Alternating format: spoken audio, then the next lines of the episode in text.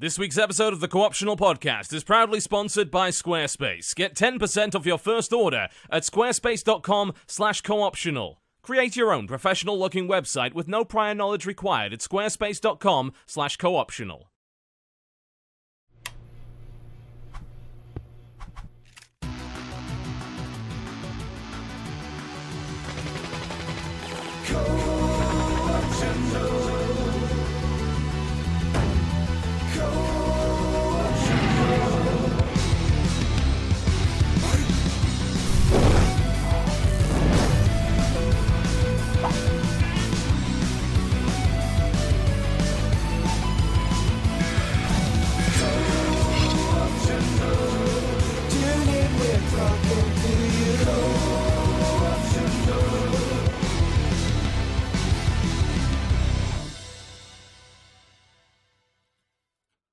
Ladies and gentlemen, welcome, welcome to the co-optional podcast for the 16th of Feb 2016. Dodger, you're, you're blind! You're blind! can't I I I can't believe I managed to drive here without my glasses. I just I can't You I can't endangered thousands of lives Oh today on God, I America's roads. and sweet it seems it seems like sweet sweet baby Kyle is is just not moving? Did he die? Is N- n- n- that's, I that, that's actually his fault. That's not your glasses. His, his Oh, camera oh, decided Oh. to basically take a giant dump on his face, and not and not and not in the fun, consensual way either. He's just he's not. Yeah, he's not in an okay state at the moment. If his if for some reason his camera starts working during the show, we will turn it on. For the time being, I have put in, uh, I think, an appropriate picture that represents how he's feeling right now. So, I'm sure. Yeah, yeah, yeah. It's what I deserve. I, I asked for this. Well, I never asked for this. look, Kyle, you tried really hard to fix it. I know. You you tried did so so many hard, things. You got so tried far. so hard. but at the end, it didn't even matter. Poor Kyle. Poor Kyle. Poor It's Kyle. okay. It's okay. People, people claim my mic is popping like crazy. So it's it, it's Doesn't that always happen at the beginning The of crack- a show? yeah, Isn't I- that like a consistent yeah, it's it's a consistent problem with XSplit they haven't fixed in six years. I would have thought that by now they probably would have figured that out, but it will fix itself. It probably has fixed itself already. So who cares? It's all good. Which is annoying because, like, hey, guys, I got my EQ, I've got my noise gate on, I got my compressor sounding great, right? And then, of course, it's fucking XSplit's bullshit, you know. So once the crackle goes away, it'll be just fine. dope. I even like. I like your That's soundproofing you have in there. Yeah, yeah, a bunch of Auralex foam glued to a Chinese privacy screen, so it's all good. Chinese privacy screen. yeah, I don't know what makes it Chinese specifically. Like, it just seems like a regular privacy I'm screen trying to to me. I don't- I'm trying to think what we call those. What do we call those? Actually, I'm saying I- privacy when I should be saying privacy, Mer- aren't I? Yeah. I'm going to I'm going native if I'm not careful. What do you call those? I'm trying to remember. We call them something screens, but not not privacy screens. Naked screens. Oh, I can't remember. Da- Somebody da- in chat damn will be like naked screens. Damn Yeah. naked. Uh, that's my best. That's my best American, and I know it's not very good. A divider. Well, yeah, but that's not specifically the look. I'll Yeah. figure it out. Indeed. Welcome to Crucial Podcast. We do occasionally talk about video games. Our guest today is having innumerable technical problems. Welcome to Content Independence. Kyle Bosman of Yeah. the recently deceased GameTrailers.com. Welcome to the show. Thank you so much. I'm feeling that. I'm definitely feeling uh, stranded out on my own. Yeah, Can I tell you, you, something? yeah, of I went. I went to get my computer repaired this week, Okay. and the guy said, "I can't fix this. All this is. I cannot permanently fix your computer. It is done, man." And so I just tried to jerry rig a solution. It was the wrong idea. I ruin the show every time I'm on it. I'm so sorry, TB. That is two in a row. I mean, wasn't the last one what four years ago and you ruined it then? Yeah. Actually, it was two years ago and then you ruined it then. Yeah. yeah. God damn it. Oh, but I mean, now we have to keep having you on and see how deep the rabbit hole goes. Mm. That's how I feel. Or I swear or- I can do no, this. What was that, Jesse? Nothing apparently. So I'm just gonna just. You are way quieter than usual, Jesse. Yeah, you- you're super. Can you super up your mic? You're so quiet, Jesse. Super Yeah, quiet. you're, you're half the you're half the volume you were in the sound check. So if you want to fix that, that'd I'm be half great. the volume. I mean, I think you're I mean, fine now, but I can't tell because you're yelling. But I, I, I'm sorry. I don't know what's wrong. Everything's fine over here. you're half the volume you were in the sound check. So yeah, if you could fix that, that would be just Maybe wonderful. it's I don't know what maybe oh, it's tell Skype. Maybe Skype is like, let me adjust this for you, buddy. Probably. I don't got know. you. Don't worry I've about done it. nothing. I've changed nothing. I've done nothing. Well, I mean, you doing nothing is definitely not unusual. but- I haven't. Yeah, I haven't done. I haven't changed a fucking thing. All right. Well, Look, it's fine. No, Everything's it's- falling it's apart, not- but it's it's fine. clearly not fine. friends. No, it's fine. what's the point in even doing prep for the show when everything breaks as soon as we go live As soon anyway? as the start, yeah. I What? didn't fucking change nothing. Uh, you sound a bit That's- better now to me. I don't know if Dodger. What does he sound better to you? Yeah. Okay. Look, nothing will ever be quite like Xavier Woods. No. Nothing will ever be quite like thinking M- my microphone is broken. I'm going going to to communicate via now? cue cards. Yes, so, it that- sounds better now. Yeah, Is that better now? Yes, it is is, That yes. okay? indeed. Oh, you're sounding real good. You weren't I half like the man voice. you used to With the be. jab. You missed me. Look for. I was trying to find an award so I could go to Dodger's room and give her an award for that amazing acting at the beginning, but Oh, thank you. Hmm. I couldn't find one. So I mean, you'll mean, just have to know how good it was Thanks. in your soul. I went to school for acting. Yep. Yep. there you go, did. Dodger. That's the There's sad there's part. your trophy. Ah, Dad. nu- Number, number one, dad. Number one, one one dad. pound dad. Indeed. oh God, I can already tell that this show is going to be absolutely worthy of the Squarespace sponsorship that it has today. Squarespace.com/slash co-optional, bringing you the co-optional podcast today. They give us lots of money to advertise their service. There will be an ad later on in the show that is even Why better not? than the last one. Why not make a website devoted to how many times we goof Yeah, on Squarespace? A Absolutely. whole website. Or you could make a website about your number one dad. Indeed. Yeah. You It could- can either be number one dad or number one daddy. Like it's really up to you how Yeah. you want to take Yeah. that. Yeah. Squarespace.com How you slash wanna go with it. gives you that option. Yeah. So Yeah. you can do that. or, or, Creativity at your fingertips. Indeed. Huh. or make some sort of, of website with a flash game called Dodger's Glasses, where it's just crazy. Like Dodger lost her glasses, help her find them, and there's a bunch of glasses. It's her going like this, like, oh, I don't know what's going on. And you have to put you have to put the glasses on her, but avoid her flailing hands. Oh my god, yeah, my hands are like constantly doing this, and you have to Oh, try yeah. and and get get the glasses and then slowly pull them toward your face. Yeah. Yep. Yes.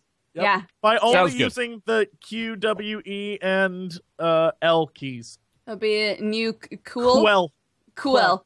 Yeah. well. How about if there's like there's like elements where like there are things you can pick up, but you don't know they're the glasses at first, and then when you bring them close to your face, Oh, you discover that's that great. that's not my glasses. Oh, Kyle. Yeah, like sometimes Yeah. it's a it's a cat butt, and Yes. sometimes it's like oh no, you like, brought a oh, cat are these my straight to glasses? face. yeah, and it's like two oranges for some reason. Yeah, that makes perfect sense. This is a good No, game. it doesn't make any at all. What? Are these my glasses? game. And they're just oranges.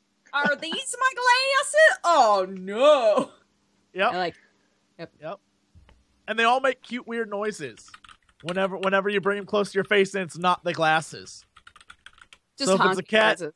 If it's a cat, it like poos in your face, goes poot, like in your face. You go, like, these are my glasses. Poot.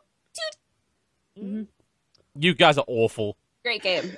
Genius, awfully genius. Well. Oh god, welcome to the Crossover Podcast. We do occasionally talk about video games. Coming on the show, we're talking about the games we've been playing this week, and then we'll advertise to you. Then we'll talk about more games we've been playing this week. Then we'll advertise to you, and then we will talk about the gaming news. Then we'll advertise our own channels. Then advertise to you after we've left. That's the yes, show. we will. Yes, we will. It mostly sounds like that. Yeah, pretty much. So, I mean, I've got a ton of games that I've been playing this week, which is why I'm going to let one of you start. So, who wants who wants to, who wants to get into the ring first? Kyle. Kyle. I've been I I've think been playing one game. hop in. Uh-oh. One game. All right, Okay. let's. Let, Yeah, so we haven't talked about this yet, but I mean, it's probably public knowledge. I'm very unemployed right now. yes, Uh, unfortunately, so- you have you been playing the job game? Yeah, game of well, life? A little bit of that. Yeah, exactly. Uh, it's very boring. A lot John- of grinding. It's not very good. Yeah, yeah, yeah. It's, it's very low rewards. Anyway, uh, uh, Digimon Story Cyber Sleuth is all I've been playing.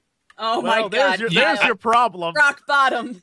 I was gonna say you, you you you seem to have slipped into. Have you, has the hard liquor started yet? I mean, It's, this is a good game. this is, I Wait, like love it. actually good? is it legitimately good, or are you being horribly sarcastic in a pit of despair? No, because I am playing it. I'm definitely like, you know, you can't ironically play a game for 40 hours. At some point, you're genuinely enjoying it, you know? Yes, that's true. That is Fair. true. And it's, yeah, I'm definitely hooked on it. I'm hooked on Digimon. Okay, pitch me. Okay, how can I pitch it to you? How can I help everybody understand what I like about That's a great game? question. Uh, Yeah, it would okay. Great definitely a useful skill to have in your future career of doing that on video, though. So I, I feel that, that this is a great. This is going to be the time. We're going to Okay. launch your brand new career right here, right now, and it's going to be entirely on the basis of how well you sell me on Digimon Story Cyber Sleuth. Do it. All right. Do it. So, uh, video games commonly have uh, progressions for your characters. You know, uh, in this game, each party member is a Digimon. Uh, what I think is cool about having, I guess, individual Digimon uh, that have individual progressions among them is like you know, Digimon Digivolve, and every time you Digivolve, you turn into something cooler. which is innately fun. So basically, you get a choice about what they digivolve into, their silhouettes, and I think there's another innate fun in wanting to know what Digimon is behind that silhouette. There's like it's rolling the dice. Sometimes it's Are you saying cool. who's that Digimon? yeah, exactly. And then sometimes Digimon. it's a poop. Sometimes that It's- Digimon is you would oh. digivolve Oh. into a poop. Oh well, I mean that's not a fun thing to do. is though, yeah, yeah, yeah. Because that roll of the dice is like I could get a poop, I could get a Greymon. You know what I mean? You don't really know what's gonna come out of that, and I, I like that. I recognize I like- at least two of these Digimon because I used to own an original Digimon. I was one of the cool kids. I didn't own a Tamagotchi because I wasn't a fucking pussy. So did you battle them? Wow. Yeah, we battled them. Did you know? Digimon facts. You probably do. You probably like a Digimon expert, and I'm just telling you the most obvious thing. You did not have to keep them connected while you battled. You only had to connect them, and then it determined the the battle when it did that, and you could the battle would play out even if you disconnected the Digimon right after that fact. I didn't know that, and to be Yeah. honest, it bums me out. It actually did, yeah. When we found that out, we were like, because we used to believe that by hammering on certain buttons would give our Digimon a better chance. Mm-hmm. Nope. It's like wrestling. It's predetermined. The results are already known. As soon as you plug them in, it's a. It was still real to me, damn it. So you've been scorned by Digimon. That's Yeah, why I have. This I- apprehension with it. Indeed, I, I have genuinely been burned in the past by Digimon's lies. So mm-hmm. you're gonna have to try extra hard to pitch this game to me now. Oh, it's a turn-based RPG. You know, it's just All right. like it- it's just an hours-long turn-based RPG. She is a Perf- lot sexier than I remember from Digimon. Oh, they're all new. They're all new characters. There's, I mean, she's not wearing any underwear from what I could tell, but and what's Why is that so funny to me? I don't be- know. We can we can actually see her now. We can see her now. She's Oh, on Yeah. there. that's so There's effing boobies funny. hanging out and everything. that's what's weird is like some of the Digimon evolve into sexy ladies. Like they just turn into sexy Like ladies. eventually. Angewomon. Yeah. Angewomon was always the hotness. Can, like that's so bizarre to me that like just like okay now I'm I'm a like tall sexy Japan. woman now. Japan.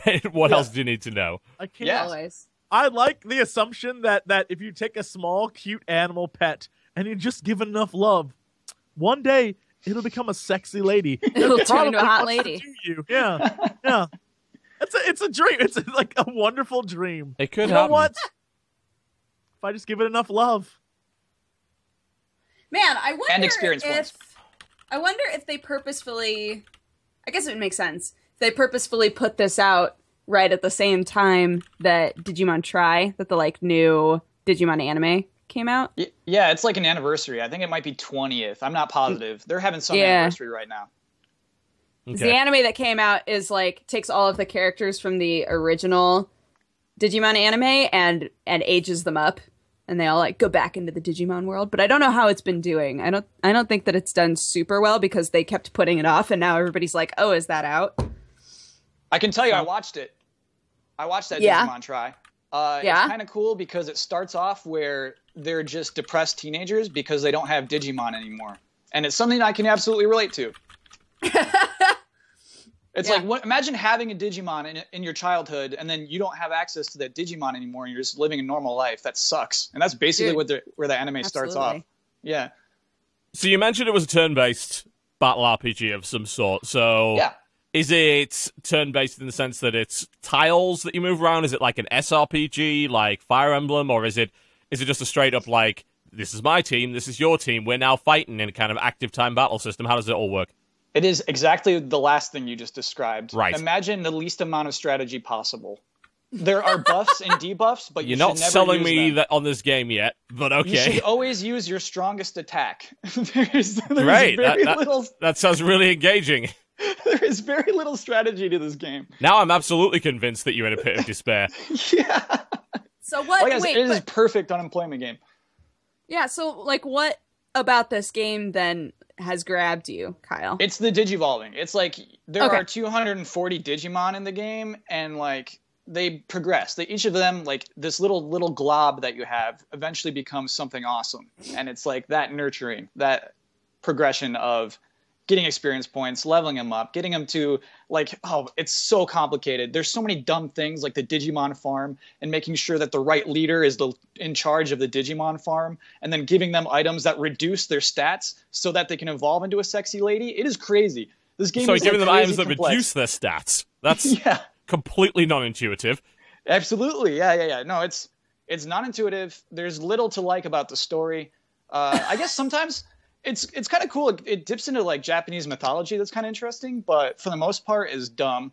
Uh, yeah, Yeah. man, it's just it's Uh, all about a those Digimon. Sterling endorsement there on this I game. mean, it's it's called cyber sleuth. Is there any sleuthing, Kyle? There's a lot of sleuthing. Yeah, you are you are the protagonist is the cyber sleuth. Of course, I mean, obviously. Naturally. Yeah. So you know you'll go to the scene, you'll investigate, you'll collect some Okay. clues, and then your Okay. Digimon get involved.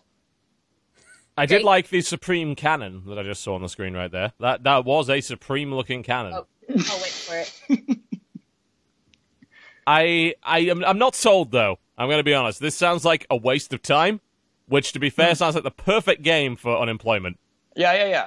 Yeah, I don't know if it'd be the right game for you, to be honest. But, you know, if you're into Digimon, if you're into just weird monsters that become cool things, that's the game.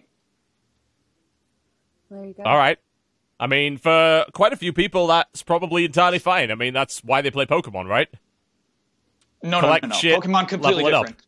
It's Yeah. a very, very different thing.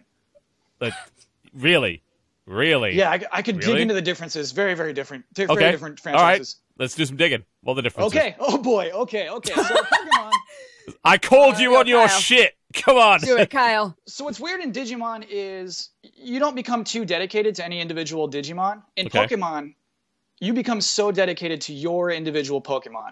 Uh, they have like individual stats and things that make them. That is the only one version of that Pokemon, and you care about that Pokemon like it's a thing, and it is the thing. That that data is actually like unique to that Pokemon. Right. So That's I the think whole you're. like breeding aspect of the Pokemon franchise and how much people care about that.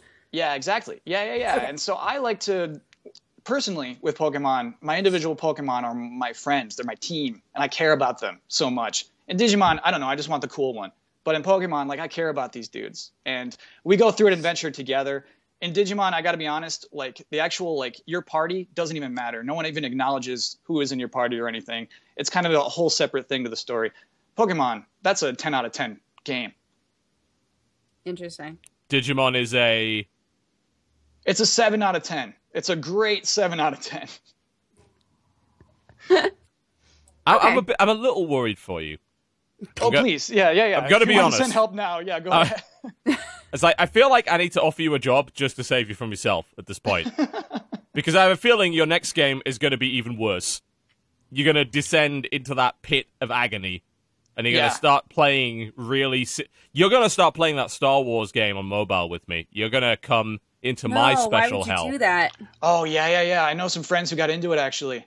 Oh my god! What's it? That- What's it called? I shouldn't. Don't I'm not, tell I- him. no, Don't tell him. No, I'm. I think you're in a you're in a vulnerable place right now, a dark place, and I feel that I should not be giving you rope by which to hang yourself. Can I tell you one thing that's a big turnoff of that Star Wars game? And this might be crazy. I can tell you a thousand things, but by all means, feel free. I'd love to hear your perspective. It, it's that the battles in the game are like simulated. So if you do get Rey on your team, that's not actually Rey. It's like a, a, a hologram of Rey. That's a turnoff. See, yeah, because you can't get the real Rey in your Yeah. fake video game, that's a turnoff. Yeah. Not even a real Jawa. It's not even a real Jawa. That's It's yeah, it's a holographic Jawa. Jawa. Yeah. I don't want that. Okay. No holographic Jawas. Fuck holographic Jawas, as it turns out. But there's also a thousand other reasons to hate that fucking game. But they just added Sure. Yoda. And everyone can actually get him, except they fucking can't. They can get a weaker version of him. Oh my god. Here's the latest bullshit from Star Wars Galaxy of Heroes, because the bullshit just keeps piling up. So it's like, we're gonna give you a free character, and it's gonna be Yoda, and it's gonna be awesome. And people are like, wow, you're giving us a free character? That is really fucking generous of you. What's the Question mark. catch? So here's the catch, right? They put it in the game as an event. In order to get your Yoda, you need a team of five Jedi. And your team of five Jedi I either have to be three star Jedi or four star Jedi. Now, if you're a free to play player, you probably have one or two Jedi because you kind of start with them. Getting a party of five Jedi, that can be quite tricky. Getting a party of five fucking Jedi with more and more and more stats to get the higher level Yoda, almost impossible. I have spent an inordinate amount of money on this stupid fucking game because I am a gambling addict. It is terrible. I can't even get six star Yoda because I don't have six, five six star Jedi. I have four six star Jedi, and I'm trying to fucking level up Waste uh, Waste Mindu. Wow, who the fuck is that? That's the Chinese version. That's the garbage. That's the garbage pail kid. Yeah. Waste Mindu. Waste Mindu. Waste Mindu with his partner uh, Buchaka. Yeah, right. Yeah. Buchaka sounds like a really bad rap act. I'm gonna be honest. Buchaka? Buchaka like the- here to throw down. Yeah. Oh, sounds like something they would say on Big Bang Theory. Buchaka. Get it? It's hilarious. Buchaka! Yeah. And then they'll put it on a shirt. Yeah, and it'll be part of the cones of Dunshire and all that bullshit. Anyway, Uh, who is your team? Wh- What Jedi are on your team? So my Jedi team, which is the one I use regularly to run, uh, what's the, the, so there's a daily event called the Galactic War, which is this giant, stupid fucking thing where you've got to beat like twelve teams in a survival thing, and it's the best way to earn like in-game currency and stuff in that game. So my survival Is it team, automated? no. You, uh, well, it randomly picks people's PvP teams and puts them in progressively more difficult battles with you. Every t- if you if a character dies and you don't reset the battle, that character is gone for the rest of the day. So basically, those that have more characters have a legitimate advantage over those that don't. So as I said, the game is completely fucking pay to win. Anyway, the my team is led by Barriss Offee, who is apparently from the Clone Wars animation. She gives a buff to all Jedi. They give her like 15% maximum health and a 4% heal every turn. So, you know, if you don't want you guys to die, that's pretty good. I have Qui Gon Jinn, who is uh, Great. sp- yeah, he's the speed guy. He's pretty fast. He uh, he has an attack where he'll bring another Jedi in to help him out, which evidently didn't fucking help him against goddamn Darth Maul choppy guy Huh? Yes, yes. Darth because he Maul Choppy died. guy. Yes. Spoilers, he's dead. Uh-huh. Anyway, apparently she was in episode three as well. I guess she got killed in uh, Order 66 or something. Who? What? So people are Your claiming she was in episode three, Barriss Offee. But Didn't uh, she be? Hold on. Pause. Didn't she become evil in the Clone Wars? I believe she did, yeah. I think she did. She definitely wasn't in episode Yeah. three. There was another. I don't remember one. being in episode three. She I think that I, I think they're thinking of the the Twi'lek, the blue Twi'lek. It does, yeah, Barriss Offee is the like green skinned woman with tattoos on her face, and she like Yeah, has yeah. a black robe. And in the Clone Wars, She's look, a night. Isn't she a night sister? Or was she, No, was she no, not no, a night no, no, sister? no. She just, I think she's like, she realizes that there's something wrong, and then she like goes not Sith, but like Dark Jedi, basically. Right. Yeah. Okay. That's fair.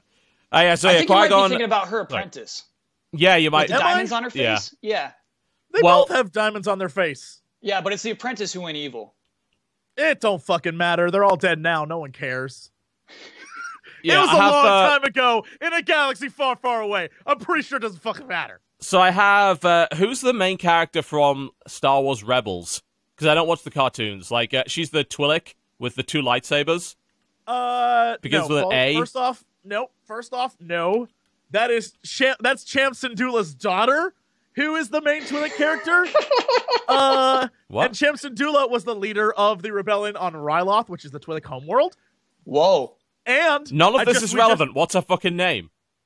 Uh, I don't know. Fucking Syndulla. You are you are Miss- shit at Miss- Star Wars. Miss Syndulla is. I don't. I watch- run a show every week that talks about Star Looks, Wars. yes, I I don't can know the Google it. name of Hold the on. main character in the Google only it. active Star Wars series currently.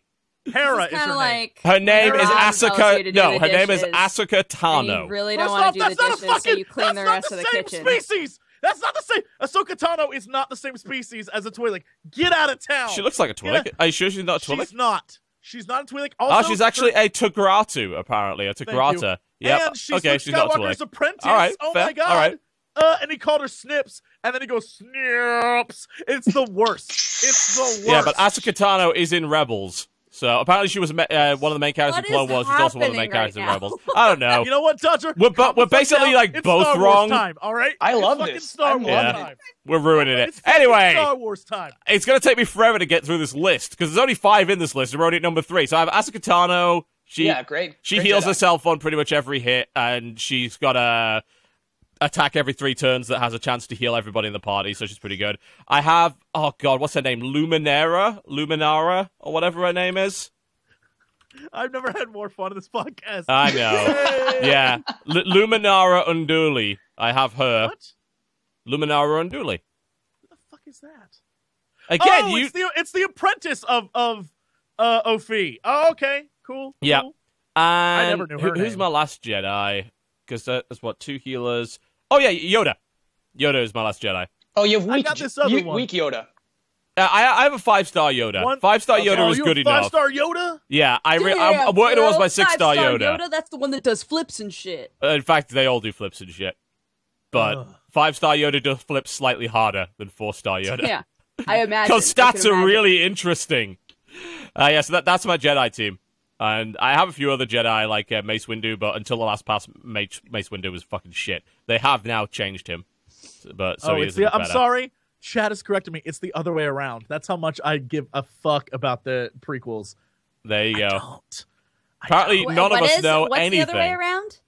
What None is? of us, none of us know Here's anything. here's here's all you need to know in the future. Luminar is the Uh, master, and the barrister is the apprentice. Crazy, crazy hat woman is the master of woman in hood. That's all Yeah. I need to know. And So Lu- when you see 'em Luminar together- is crazy hat, hat woman. Yeah, crazy hat woman with green skin, Yeah. master of hooded. Basically, we have now woman. concluded that Jesse is a big fat phony. Uh, you know what? You you got me. You got me. Ah, fuck. I guess I uh can't go to Star Wars Con 2016 now. Oh no! Here's the Oh. twist: you are a Star Wars con. Oh, That was a good on. one. You are as clumsy and random as a blaster.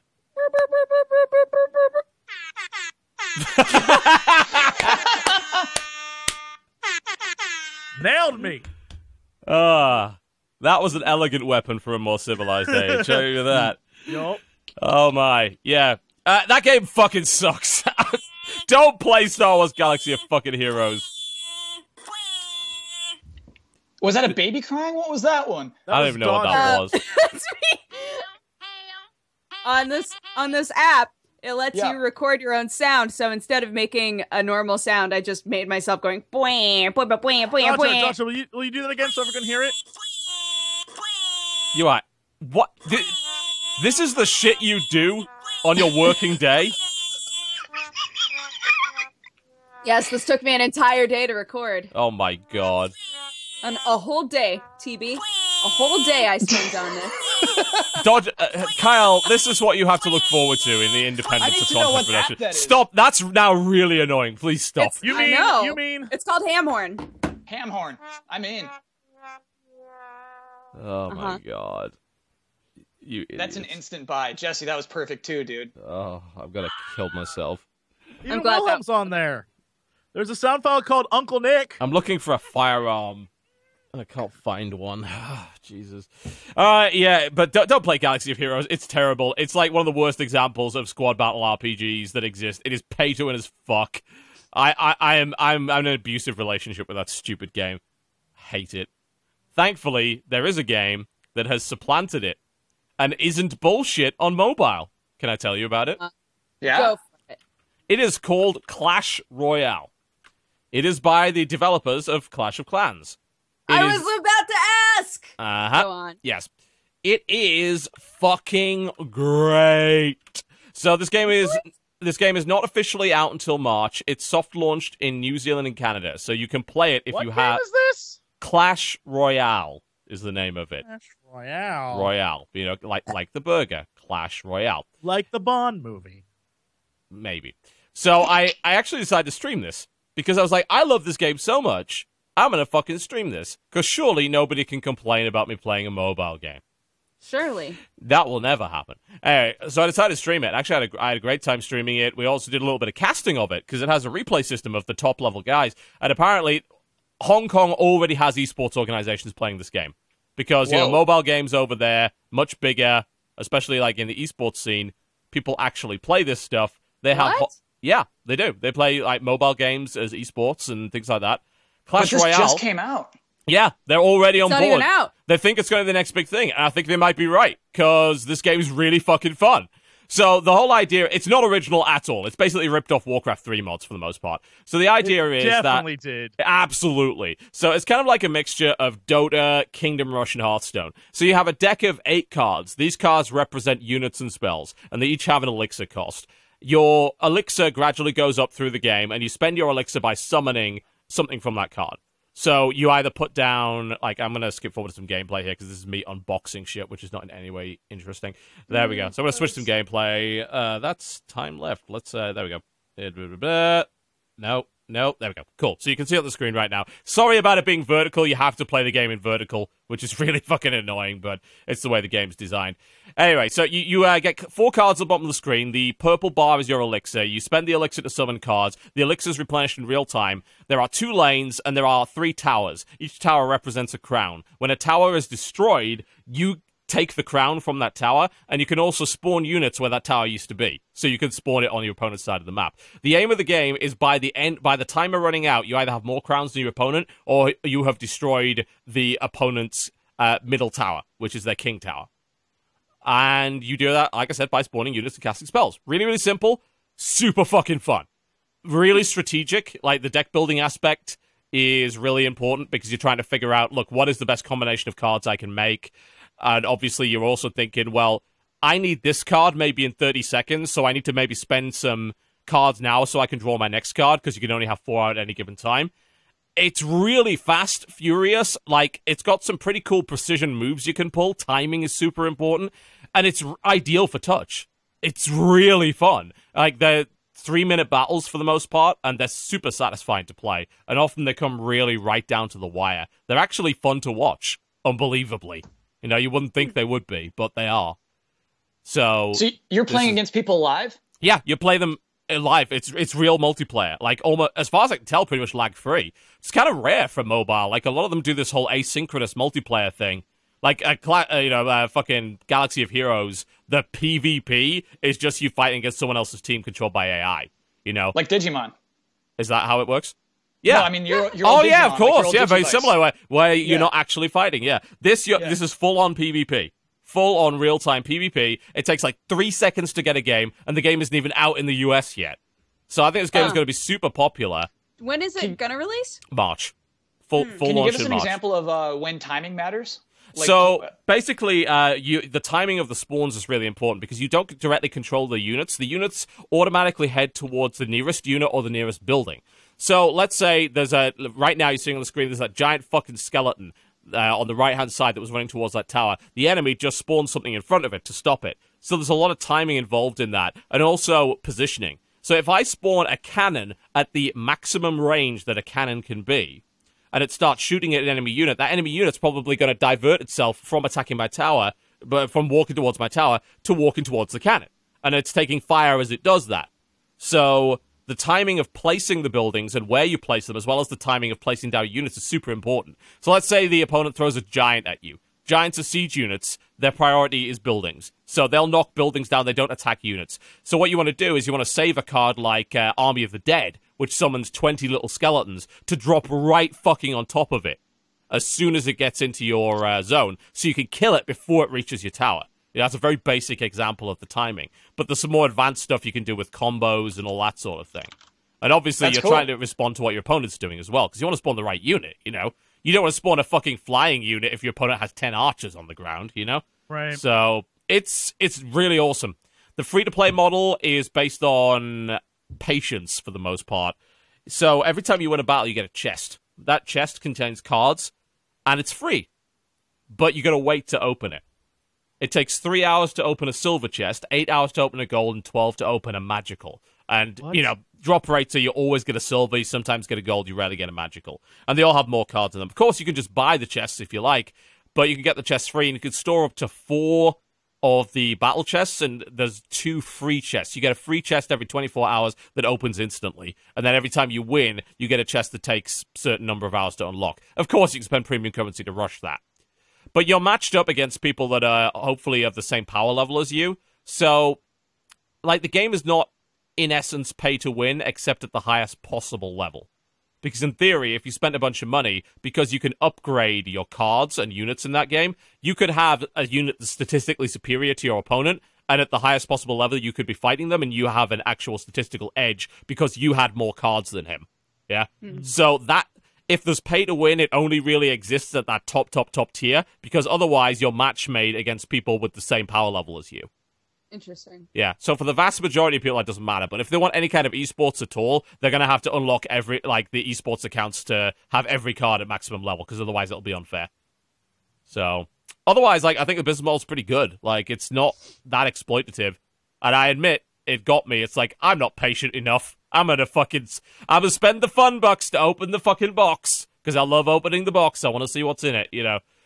But it's a really fun game. It's awesome. I actually hope they bring it to PC because it would work totally fine on PC too. It's really fun. It you know, it's fun in the way Hearthstone is fun. It's like it's a quick blast of entertainment, but it's a lot faster than Hearthstone is because it's in real time. So Right. yeah, Clash Royale. As I said, it's uh, out next month on I- on iOS and Android. So in theory, I think you could even play it on PC because there's an Android emulator for PC, right? I think there is. I don't know if you could like play a multiplayer game with that, but yeah, I say I, I love the game. It's really fun. Cool. Um, I would like to say an apology to Blizzard because last Oh week, no. last What? week, last What? week, Last last, week? What? What? last week, What? you guys were talking about Overwatch and I hadn't played it yet, and I asked I'm what the new game mode I'm was. sorry. I'm sorry to interrupt. When did this happen? Oh, it was last week. Oh, What? really? Last week? Okay. Yes, Okay. last week. Yeah, What? on on last week's show on What? Tuesday of last week. What? Um, we were discussing Overwatch. I hadn't played it yet. I asked you what the new game mode was. You No. said that yes. You said you wanted a new game mode. You said I wish there were new game modes. No, I asked. I didn't know what the new game mode was yet. I don't remember what happened last week. I And was on you drugs. guys, When was this? You guys said What? this was last week. Last week. Okay. Tuesday. Yeah. Um. I was told that it was King of the Hill, and I said, "Ah, God, that's boring. Why can't they think of something else?" I would like to retract that now that I've played it and say that I think King of the Hill is very fun. I would like to say King of the Hill has some of those bullshit mechanics. F Uh huh. I'm I oh my god, I've never I have played at this point a total of in the last week or so, I'm going to say 11 King of the Hill games. Out of those 11 games, 9 of them have featured this the following. Exactly the this is 9 of those 11 games. I was in most of them. He's not lying. My team nails cuz it does it by rounds instead of like the normal like we're going to push one then then next time we defend. It's simply like best, Best 2 three. out of 3. Yeah. Yeah, and it's it's rounds. So round one, 100% like that, total domination. Yeah. Round two, 99%. Ninety-nine percent. Suddenly, the other team manages to keep overtime going for a ludicrous amount of time. Back, Ludicrous, you say? Not the rapper. uh, uh, like a ridiculous, insane amount of time. Comes back, wins 199. Then the next game, they dominate and win. That has happened to me nine times out of 11. Yeah. It is, it, it's unfathomable. It's that horrible. they can keep overtime going for, I swear to God, there are videos Basically that ever. there of like five minute overtime. Yeah, Like, because not thing this, this was a problem. Like, what they actually did a, a little ESL Cup in the last beta, like uh, with the top teams. And what they discovered at the high level is that the uh, the whole idea of overtime renewal is a big problem in Overwatch. with that is even with the push mode. But the problem is in the King of the Hill, mode, it's an even bigger problem. As long as you uh, get on the point before the overtime thing goes away, it resets. So you can keep just kind of tagging the point over and over and over again. And there are certain heroes that are really fucking good at it, like Mei, for instance, because of her ice wall. And obviously, resurrection comes as a big part of that. You know, you want a mercy on your team if you're playing that game mode without question. And it's really annoying for like the team that obviously dominated the entire fucking game. I I don't know. I think Blizzard's going to leave it in because Blizzard lo- just loves their fucking comebacks. I mean, you're a Heroes player, Jesse. You know how it rubber bands. You know? That's not a rubber band though. That's bullshit. No, I, I Like, that agree. it is bullshit, but I, I think rubber that banding. Blizzard's line of thinking, and I'm of course like you know putting words in their mouth, but I think their line of thinking is comebacks are exciting, so we're gonna let oh you know overtime is gonna be our comeback mechanic. The thing is like it's really similar to the way the TF2 does it, and I don't recall having It as much of a problem with it as as, a, as I did in TF2. But I, I've never had an overtime that long in TF2. Like it almost seems like TF2, it, I don't think it resets. I think that it's like you have one shot at an overtime, right. and then I wonder If if uh, chat can then- confirm that because I haven't played TF2 in years. I, I don't recall ever having a problem with the overtime in TF2, but in Overwatch I have a serious problem with it.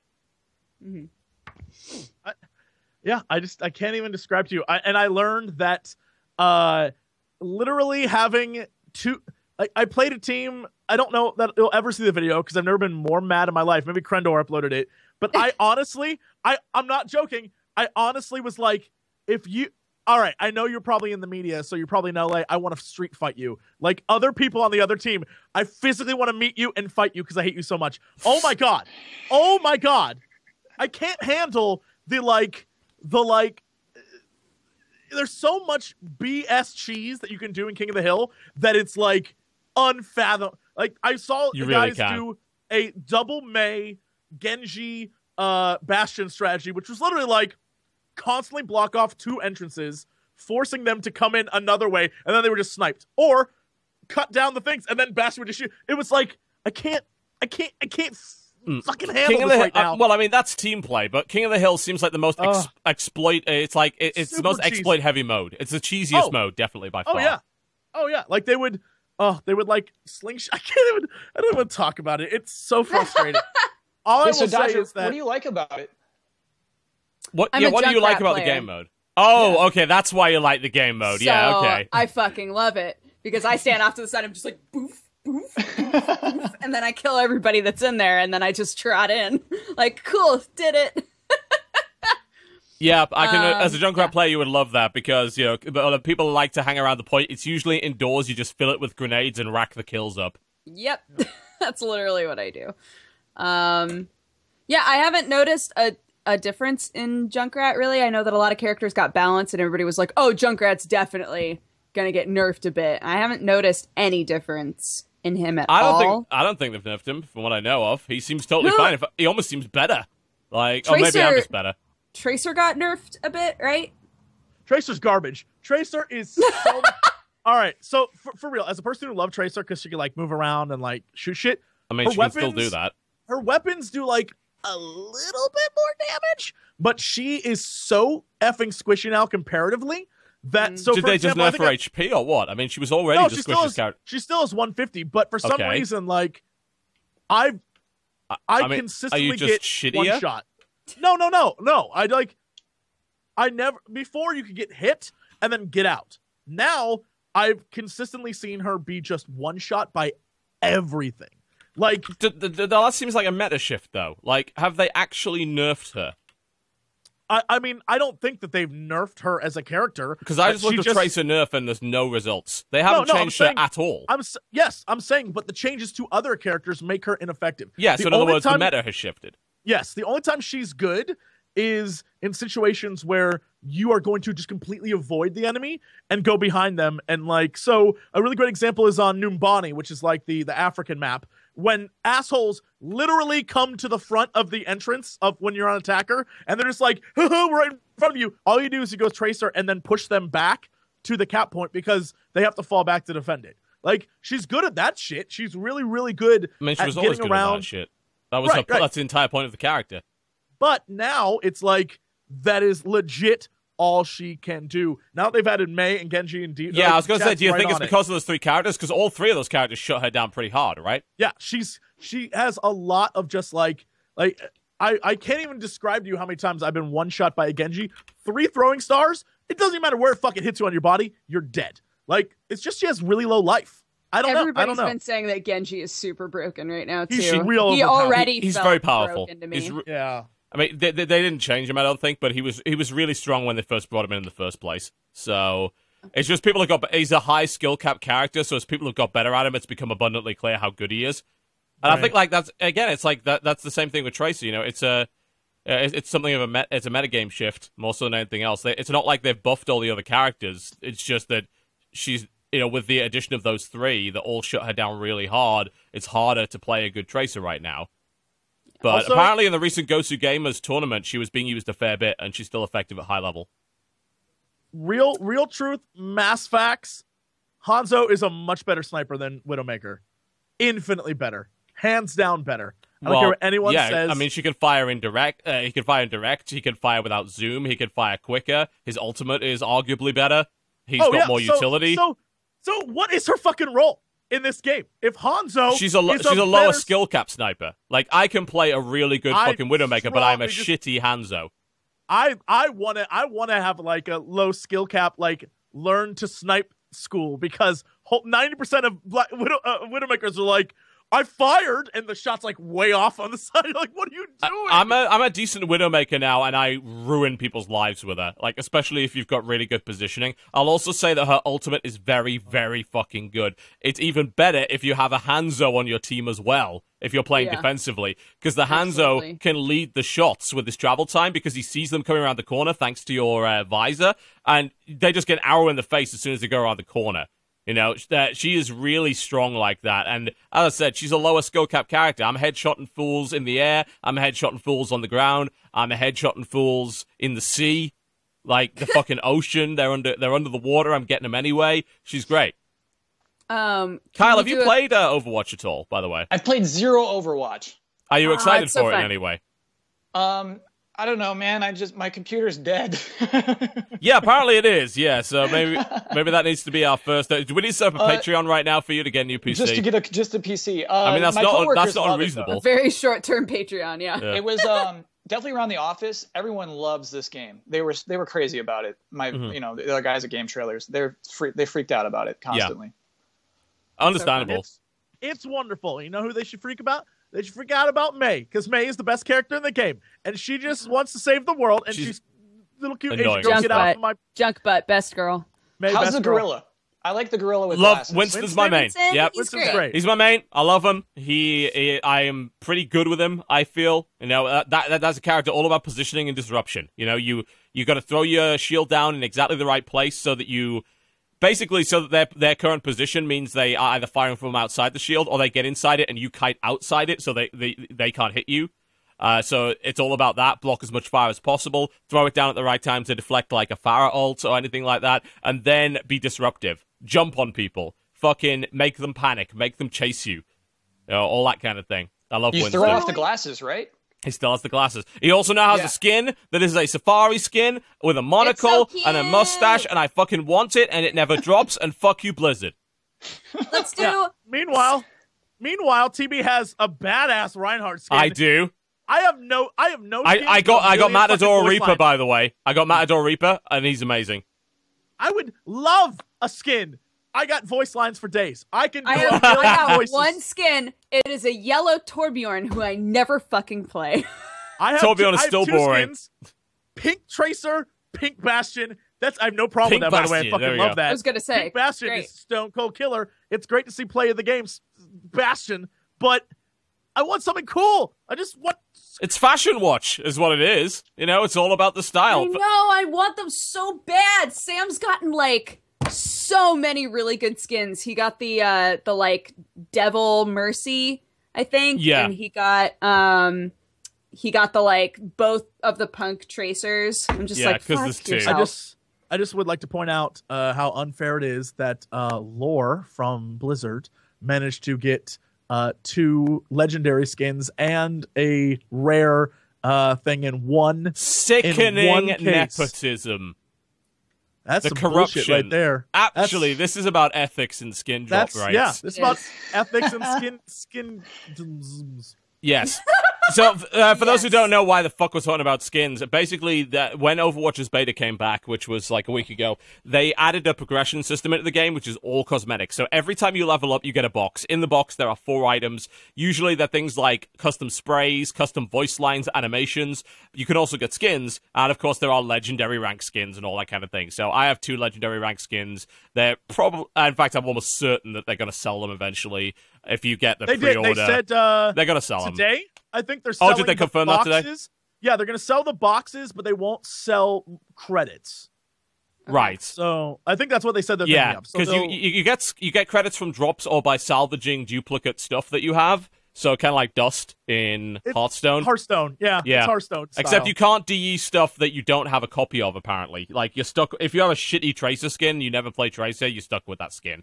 So fuck you, apparently. But But yeah, I mean, but they're this is one obviously going to monetize that. Obviously, Yeah, this is this is one of those games where even though I constantly see people who only play one character to be like really really good at it, you have to know like people just play one character are the worst because they're Yes. limiting uh, that game is about that game is about switching characters and about adapting to what the enemy team is doing at Yeah. that position in that moment at that time if you stick to one character like offensive bastion like a moron then you end up being a But sometimes it works. You just need to sometimes it when- does and there is a time for offensive bastion and there are plenty of times Yes. that are not for offensive bastion You just need to know when to use certain like it, like TB was saying earlier with Winston. Like if a Winston's coming at your house and trying to like take the point, switch to I don't know like Reaper. uh, Reaper, yeah. Reaper is my great- fucking bane. It's the worst. I mean, having another sniper on the team is good against Winston too.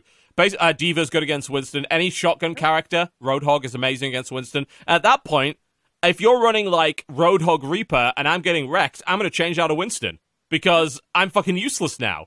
You know, so I need to I need to switch out, and that that's all that game is. That game is about what happens in that particular moment, and then the enemy team, if they're good, switches to adapt to you. Then you switch to adapt to them, and so on and so forth. It's like it's like making plays. You know, you make your plays, will- and then you change your roster. I will say Dodger's lucky in the fact that she picked the one character who is basically like the Genji killer, where you can just throw a landmine in his face and blow him up. Blow like, him up. What up, hater? Yeah, Oh, I I did that. Also To, I did that to someone midair, and it was the best thing I've ever fucking done in my life. It was so good. I was Um, really enjoying that, but yeah, unfortunately, like you know, a lot of puppies and bad players. It's like this is the pl- this is the character I'm playing, and I'm playing this character all game. No, that's not how you. This is not Dota. Like you, Yep. you've got to treat it differently. And I don't know though. I I think I'm the opposite to you, Jesse. I don't. I I'm able to stream solo with puppies and not get mad at puppies because I have like no expectations Oh, of puppies. oh well. I, I here's the difference, and this is I think with you guys, I'm to- try hard because I know you can handle it, but apparently my viewers can't. So you know, Oh well, fuck them. They're so. I feel like uh, the difference I, I feel emotionally, like salt level wise, is in a game like Heroes, for example, in like a, a MOBA style game. For some reason, the idea of like I I I, I don't know if it's because it's you, you see like everything going on, like it's a top down look. I don't know what it is, but for some reason, first person, I am like I'm just having like a fun fucking time trying new shit, not giving like I don't know what it is. Like for some reason in Overwatch, I just don't have like there might be moments where something happens on the team that's like super fucking cheesy, or I get like really worked up because they did something amazing, and I'm like, oh fuck you, right? But like, there's never a moment where I come away after playing like I'm mad and I fucking will never play this again. If anything, I'm like, God damn it, I gotta wait till tomorrow to play this shit again. All right, like it's like I got a life to do. Like I, it's I don't know what it is. I can't figure it out. But I've like, it's a salt free zone. It's so much fun. It's such I mean, one a thing fun that's- game. One thing that's way cool about Overwatch. I think, is the maps. The maps are just cool worlds to be in. Like you said, first person. Like you just feel good being in that environment. I feel like. yeah, they do. It, it, they're so well designed. They're visually really impressive. I the addition of Nepal and that that new China map or whatever is really cool. So I hope they keep doing that. The Ho- Hollywood is awesome. Hollywood's it has new posters now, uh, which is great. The the fake Goldshire production posters. There, there's so much. There's little details in there for Blizzard fans that people I think will really enjoy when they see them.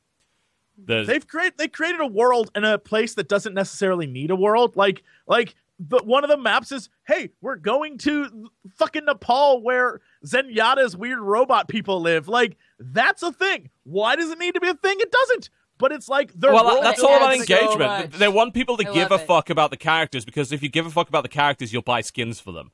You know, that's that's the that's the reality of it. That's why the law has to be strong, and hopefully they will be able to execute that. But it's obviously you know going to be a pretty damn popular game. There's no doubt. But I, I just publicly though, when you're playing with a team and you're playing super try hard, apparently some people think that you're being mean to your friends, even if your friends don't think that, and they think you they have a monopoly over the relationships that you have with people you oh, know. no, let's be clear. When we know you're in try hard mode, we actively try to fuck with you. I know exactly. That's the whole point. Let's be very clear. When I- he's like, "We need, we need some more heels," I'm like, "Okay, Offensive bastion. offensive bastion." you know, Yeah. we're doing it on That purpose. exactly. That's the point. You know. Anyway, you know. So I, I, I, I like I, I do Zen solo streams of Overwatch now, and I'm just calm and I give advice and stuff like that. You know, mm-hmm. but I'm not. You know, I, I'm not going to stream with friends anymore. Play with us. I, I'll, Play I'll with play with you. us. I just won't stream it. It's you know simple as that. I'll, I'll happily play with you. I have no problem with that. yeah, I just wish people would stop being dicks on the internet. Anyway, you know who aren't That'll dicks on the happen. internet? Squarespace. Squarespace. Because they give us money and Dodger Dodger knows it. Unless it. you yeah. want to make a website about dicks, then it can You be want- dicks on the internet. Actually, I'm pretty sure you can't do that, but I don't think they support that. But if you want to make a, a website about um, Not a man named Wieners Richard or yeah. a sausages. man named Richard, yeah, you want to make a, man- website about a sausages website on the about internet, man named Richard. You know, Squarespace is the way to go. So I'm going to play you an ad for Squarespace. Squarespace.com slash co-optional, ladies and gentlemen. We're going to be back after the break with lots more games that we've been playing. I could talk about Street Fighter V and all sorts of wonderful things and Marvel and Heroes. you talk about Street Fighter Five though. Uh, I could talk about the login screen. I'm really good at Yeah, talking about the login screen. We'll be right back, folks. Don't go anywhere. Our sponsor for the show today is squarespace.com slash co-optional. TB, TB. What? Can't you see? I'm rehashing the previous Squarespace ad to avoid having to write something original. That's the problem. See, they weren't happy with the last ad. What? Why? I mean, it was a perfect demonstration of their service. Apparently, it was too meta. What's a meta? Can I eat it? Self referential in jokey, referring to itself of the conventions of its genre. So, the co-optional podcast. Exactly. Your podcast is terrible. You need to shape up, or this sponsorship is over. Fine, fine. I'll get to work on a new ad. Okay, and remember, it's squarespace.com slash cooptional. Sorry, I misheard you. Squarespace.com slash co-optional? Yes, you heard me correctly. Squarespace.com slash cooptional. They can get 10% off their first order if they use that link, and it's really important for tracking our metrics. Should I tell them that that's what we use the link for? No, of course not. Okay, great, got it. So, Just tell them about how useful Squarespace is when it comes to building a website for all manner of things. Blogging like a pro, do it with Squarespace. Setting up a store, Squarespace makes it safe, secure, and easy to do it with no coding experience required. Want to be taken seriously when displaying your portfolio? Squarespace has professional slick templates available at the touch of a button. Why pay a web designer when you can do it yourself and feel like an absolute smartass? They're telling me you can't use the word smart arse when describing squarespace.com slash cooptional customers. Really? How about smug? No, Cocky? absolutely not. better than everybody else because they decided to use Squarespace like the golden gods they are? Look, can you just get the script written for this ad? We're on a deadline. All right, okay, sure.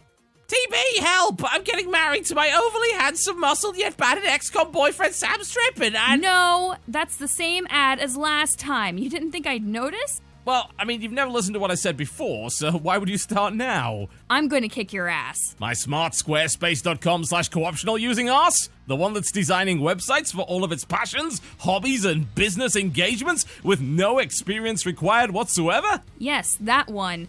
Also, they say we can't claim that your arse is designing a website. Oh, it is. Ew. Squarespace. Build a professional looking website with no prior experience required. Whatever your passion, share it with the world in elegance and style. Why not take 10% off your first order at squarespace.com slash cooptional. Squarespace. You should. Ladies and gentlemen, welcome back to the co-optional podcast. Yes, yes. Hey, Hi. indeed. Hello, Ayo. hi. Hey, everybody. Hi. Hi. Hello. Hi. Hello. Hi. Yeah. Hi. Yeah. Hello. Hi. Hi. What? Hi. Hi. Hello? Hello. Hello.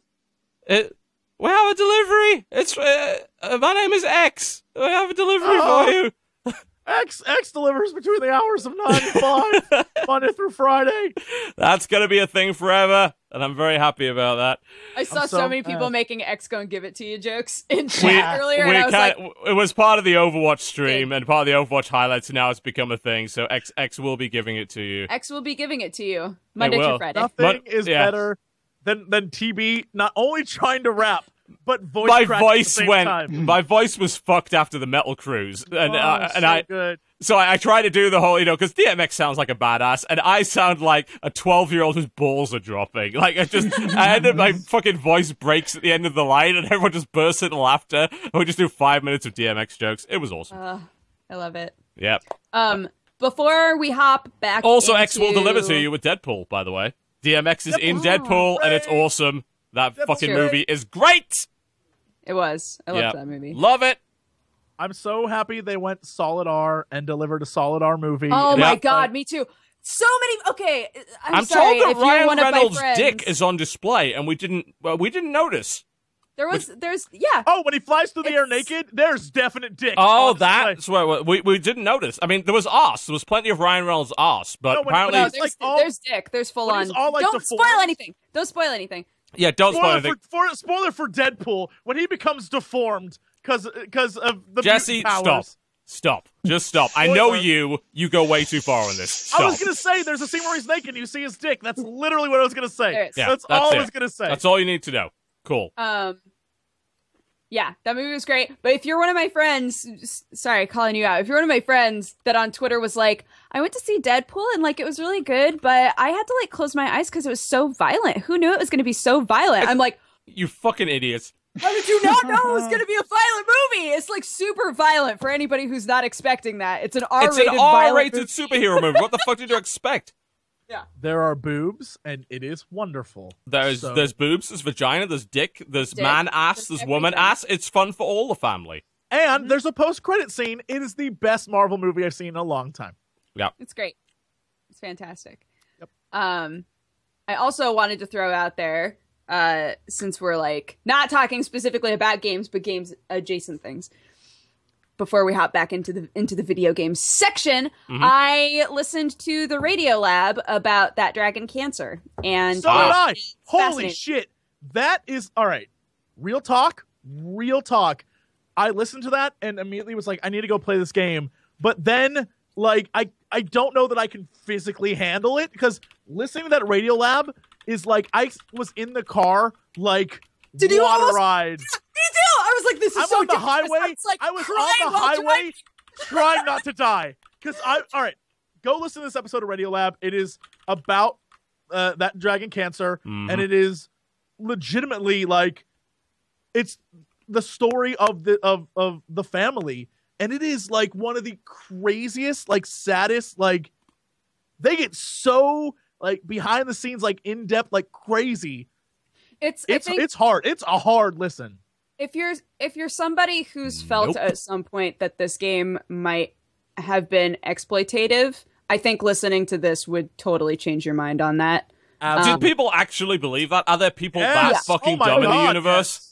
There Fuck was- those there people. A whole big. I know that you've like avoided I will cut about off your dick if you But, believe um, that. Yeah, there were a lot of people who were like, "I think it's really fucked up that they made this game." yeah, And those um, people are and- fucking and- idiots. And the parents i think it's been really fascinating because the parents have always um, confronted that situation by being like we just want people talking about it. If you feel that that's okay. Because like we know why we made this game. And if you're discussing like the topic then that's important to us. Um so yeah it's it's a really they do describe in detail a lot of things about the game. So if you'd like to come into the game from like a fresh like blank slate not knowing anything about it really aside from the subject matter then i would say play the game first but the radio lab is so good on it it's really really Yeah, really good that's unfortunately a game that I basically refused to play because of obvious fucking reasons. Understandably. Um, it's just like I, I said it to the devs as well. It's like best of look in your game. I am not looking at it, and you know I'm not going to look at it. And it's like we totally get it. like, I Yeah. I will definitely say like, and I don't know if Dodger had this, but the reason I was like teary eyed at the end of this episode wasn't that it was sad. It's that the last maybe five minutes are like the most beautiful, like emotional thing that I've ever heard in my life. Like I can't, like I don't even want to talk about it because I would just say go listen to it. But like the last five minutes of the episode when they talk about like how they wanted to end the game are so fucking like beautiful that it's it's literally like soul wrenching. It's oh my god, like I can't even. Just go Yeah. take thirty minutes out of your life and listen to it because holy Um, shit.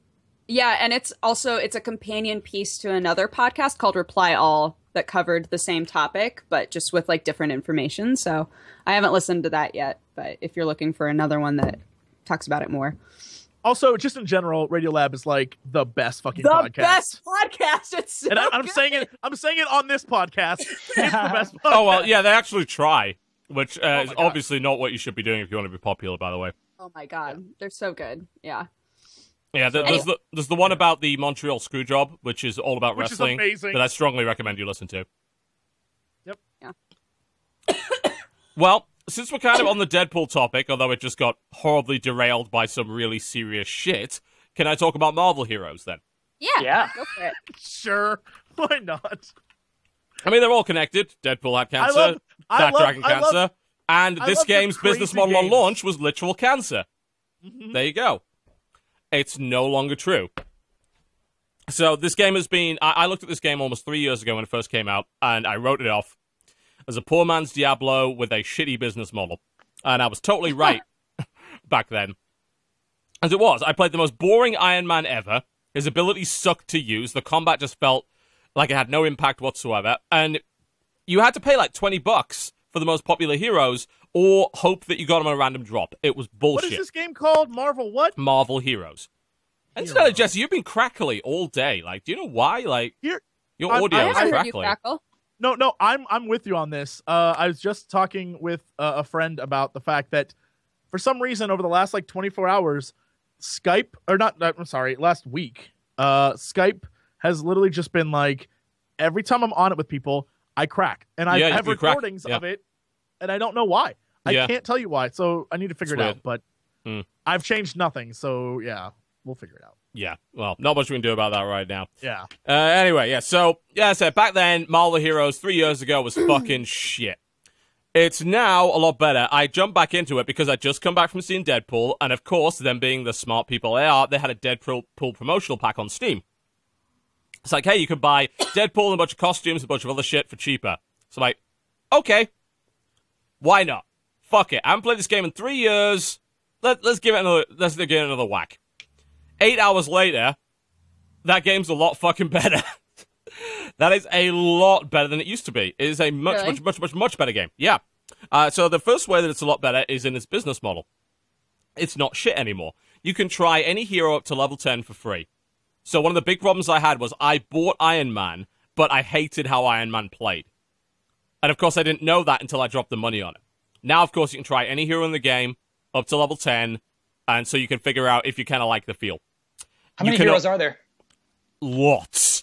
Um, let me see. Uh, let's see if I can get a list of heroes in Marvel Heroes 2016. Because I mean, each hero is basically a class of his own. So this has a lot of fucking heroes in it right now. Way, way, way, way, way more than, you, than it did before.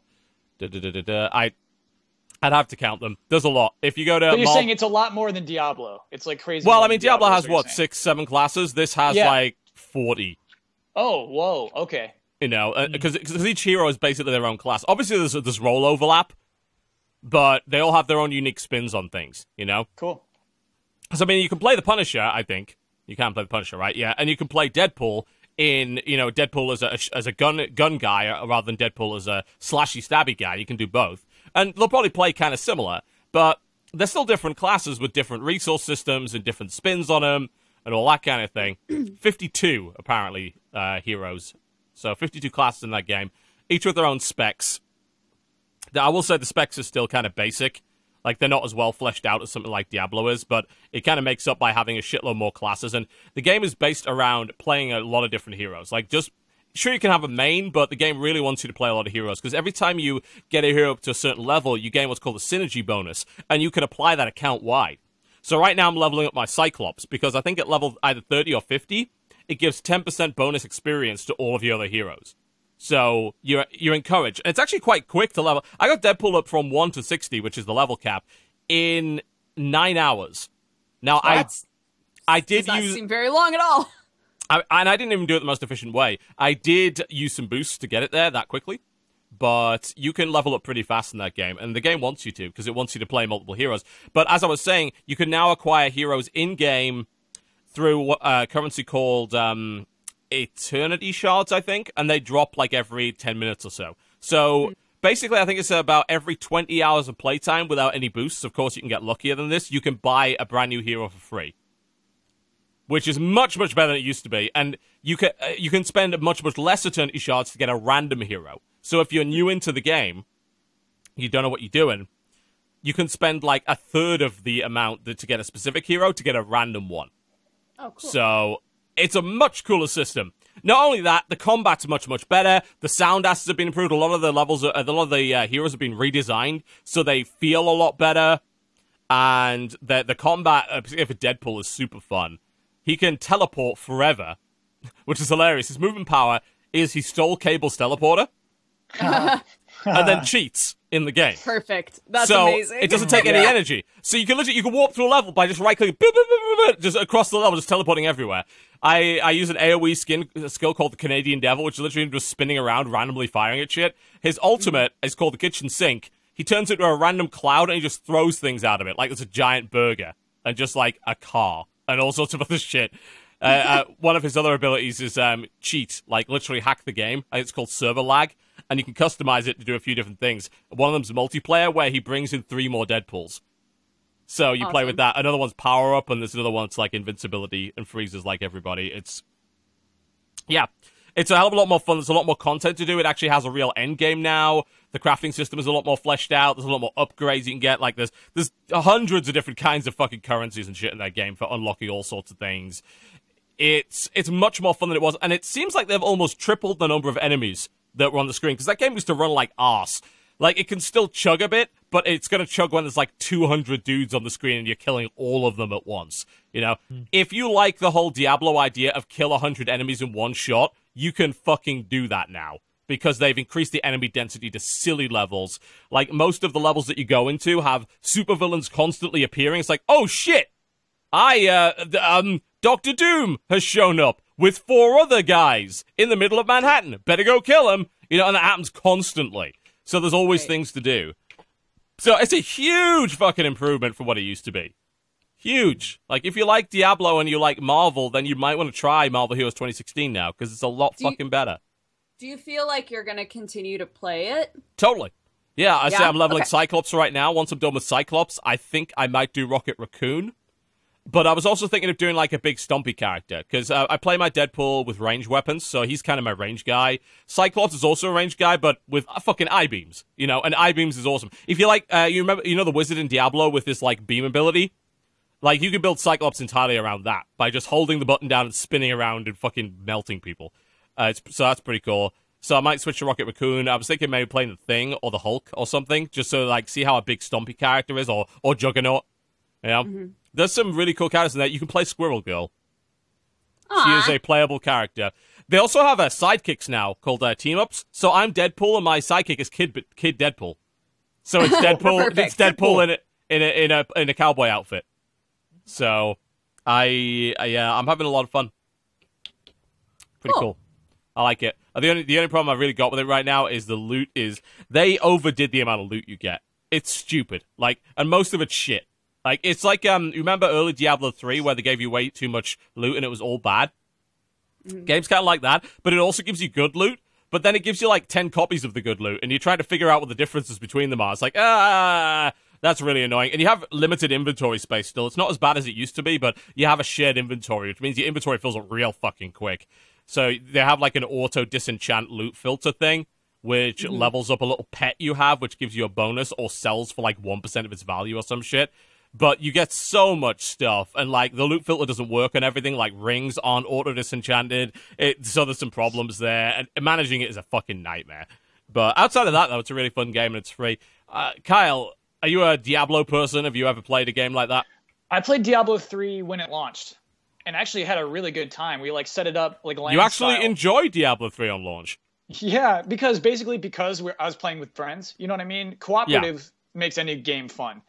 And so yeah, we were just playing through the campaign. I beat it and then stopped. You know what I mean? That was it for me. I was like got through that story, learned what That was happens. how I originally did it too. yeah. I was like I was good, you know? So I'm actually I am curious of what the story's like in Marvel Heroes. It's got a story mode. It's got uh, these really cool cutscenes. It doesn't take itself too seriously. Like the Taskmaster instructional fucking video is amazing. Cool. There's a, uh, I love Taskmaster. he's he's a big part of that game. Uh, he's, such in a mul- shit. yeah he's in multiple instances. They have a, a video of him uh, instructing people on that shit. So it has a story mode, but if you want to just power level, once you hit level 20, it's got what's called Legendary Quest, which is kind of similar to the way Diablo kind of does its infinite stuff, where it's like it will pick a random place in the world, say travel there, do this, and give you a shitload of experience for it. So you can do that, or you can play the story mode, which is a story mode, you know? Mm-hmm. So it's not bad. Like if you're into Marvel and you don't take it too seriously, pretty good. But it's not the optimal way to level. You can level a lot faster if you just do the legendary quest grind thing. But if you want the story, the, which I'd recommend, you know, play the story through once and then use the legendary quest to grind the rest. You know? Uh, did you ever play like Marvel Ultimate Alliance? Yes. Yeah, I'd still is- say games like that are than better. Uh, I don't think it's better than that. Like Okay. this, this was the problem I had when this game first came out. It's like because we had X Men, X Men Legends one and two, and then Marvel Yeah. Ultimate Alliance one and two. It's like okay, so I can spend sixty dollars and play all these heroes in an action RPG, or I can do the free to play thing and have to pay like twenty bucks per hero, and it'd be super grindy and shit. The problem is that like they haven't made an updated version of Ultimate Alliance. You know, that game's quite old now. I don't think this game's better, but it has a lot more longevity because you know if you're into the whole end game loot grind and optimization thing, there are a sh- there's a shitload of that to do. You know, so it's not too bad. Like, if did you? En- I assume you enjoyed Ultimate Alliance. Heck yeah. That's another one that's so fun with a buddy. Try Heroes then. Like Cool. Heroes 2016. Try that. I think you'll probably enjoy it. Cool. Yeah, so I played that. All right, who else wants to throw their hat in the ring? Oh, uh, oh my God! I played a ton of games this week. Uh, oh, good. first- right, finally, yeah, awesome. First Cool. off, um, I mean, I I have spent way too much time failing at The Witness. Um, Oh, I want to play that so bad. I I, still haven't touched it. I just I'm like scared. once I discovered the like hidden shit in the game, it became an obsession of mine to find all the hidden shit.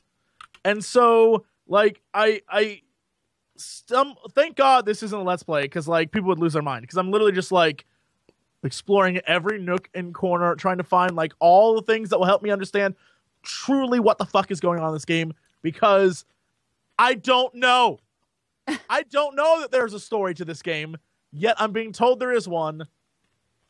I want to know what it is because you know it's like- if you know if it's like Braid, it's going to be like once you play the game and unlock the 26 stars and you get all the things, then you'll find out what the game's really about. So I'm like, I want to avoid all that BS of thinking what I know the game is about and just figure it out.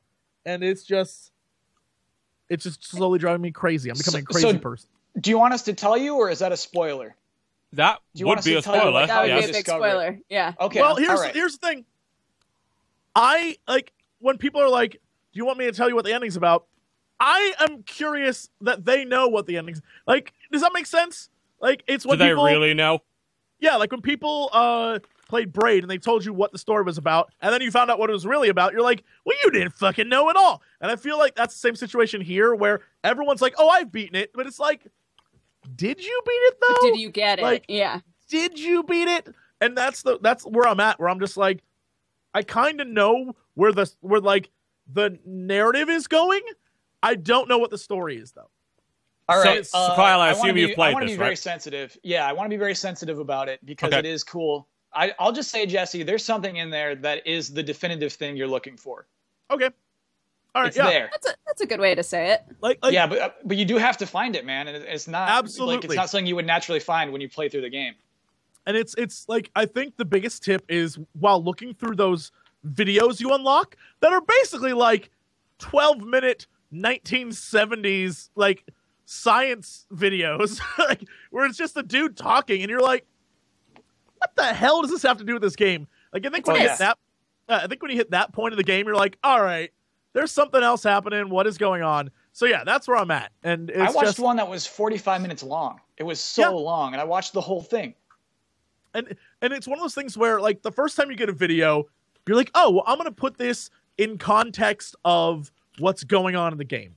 And it kind of fit but you're like why would this be here? But the second and third time you find videos you're just like all right what the shit are these doing in this game? And what does this have to do with anything? And it's that point where i was like all right there's definitely a secret hidden deep in this game that i need to find and i just need to suffer through puzzles that i'm gonna be bad out uh, in order to figure this out and that's where I'm at. Is I'm just slowly rummaging. I'm glad I don't give a fuck about story because I would Oh. hate grinding through that game to find out what was going on. Well, some of the I- puzzles like are super fun and creative, and it's it's like really inspiring to think that like a. I hope I I don't know the process, but I imagine he created most of these puzzles himself. I don't know, but holy shit, they're like some of them You're just like get out. Like you see the puzzle, and when you figure it out, you're like shut up, shut Yeah. up. Um, I remember as a kid beating Myst and not knowing what that game was about at all. Just being like excited that I beat it. And I think it's interesting coming coming at a game that is obviously like sort of spiritually attached to Myst. Um, coming at a game like that as an adult and being like, no, I'm gonna need to know what this game is about. Like, I'm not gonna feel satisfied just knowing I got all the puzzles, right? especially when all of the dialogue in the game is either from a weird video you find or from weird audio clips of really cool voice actors legitimately in the most boring voice imaginable reading you quotes from scientists or or like enlightened thinkers or crazy like it blows my mind they have these amazing voice actors and it's literally like the Rig Veda states that and it's like what? Mm-hmm. What? What? What? It's yeah it's crazy. Like it's a crazy game. And I the more puzzles you do I I, I think it's genius in that everything's connected. You never unless you're very early on but you never really go into a puzzle not knowing what to do because something earlier will have told you exactly what to do and will influence that. And if you find something you don't know what to do, clearly you're in the wrong place. And if you backtrack, you'll like weave your way into like it, it teaches you step by step by step by step how to solve everything. And Right. by the time you get to the crazy shit, you're like, let's do this, motherfucker. I got this. Like it's I don't know. I don't know. I, I something about it I love. I love the game. So Yeah, that's what Jesse. That's what I really like about it is like you're not unlocking abilities. You're just like getting smarter at puzzles. Exactly. like- it it's like Yeah. a you leveling up system. It's genius. Like, cool. Yeah. It's pretty dope. Uh also, even though I can't particularly talk about it, I have been playing What? No, oh, I wanna- Firewatch I can talk about. I fucking love Firewatch. I um Uh, so I, I I beat Firewatch. Kyle, do you play Firewatch? I've not played Firewatch yet. No Well, spoilers. it takes you about four hours. Uh, so we'll, Okay. we'll we'll dodge around the spoilers for you.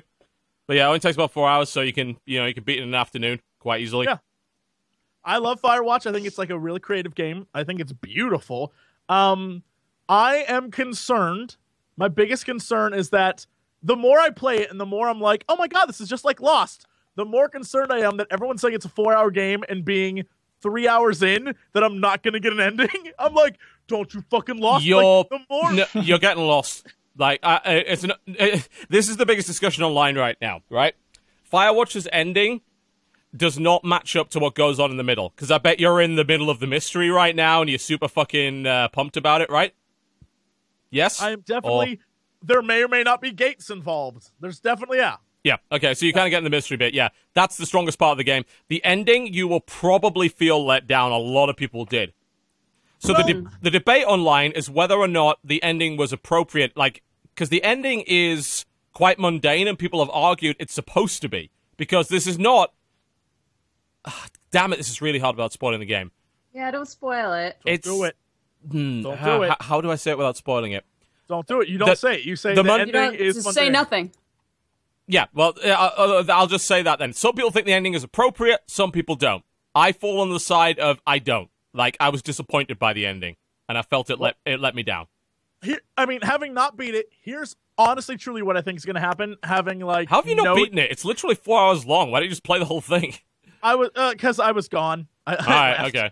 Uh, but um, like I, like having being a giant fan of Lost and seeing this game and seeing the mystery in this game, I am 100% convinced. Not even knowing, I have no clue. I'm 100% convinced the mystery is going to keep deepening and deepening and deepening, and then the end they're going to be like, it was never about the mystery. But it was about your relationship with Delilah the entire time, or the relationship with your wife, like one of those things. It's it's it's going to be like you won't get any answers because that's not what the game's about. And I feel it deep in my soul that's what's going to happen. I don't need confirmation. I just feel it. I'm not even looking at chat right now because I feel it so much. Don't look at chat. No, don't. don't. Yeah. Yeah. I just don't know. I don't know because I, I, I, I, you need to fu- finish that fucking game today because I need you to be able to actually talk to me about it. yeah, it's yeah. Just fucking I- finish it. It- You're, you're probably an hour away from the end. Just get it done. There's another reason why I haven't finished it yet because I uh, have Fire Emblem Fates, and Oh, you got that early? holy Because that's out in a couple of days, right? Yes, it's out uh, the 19th, I think.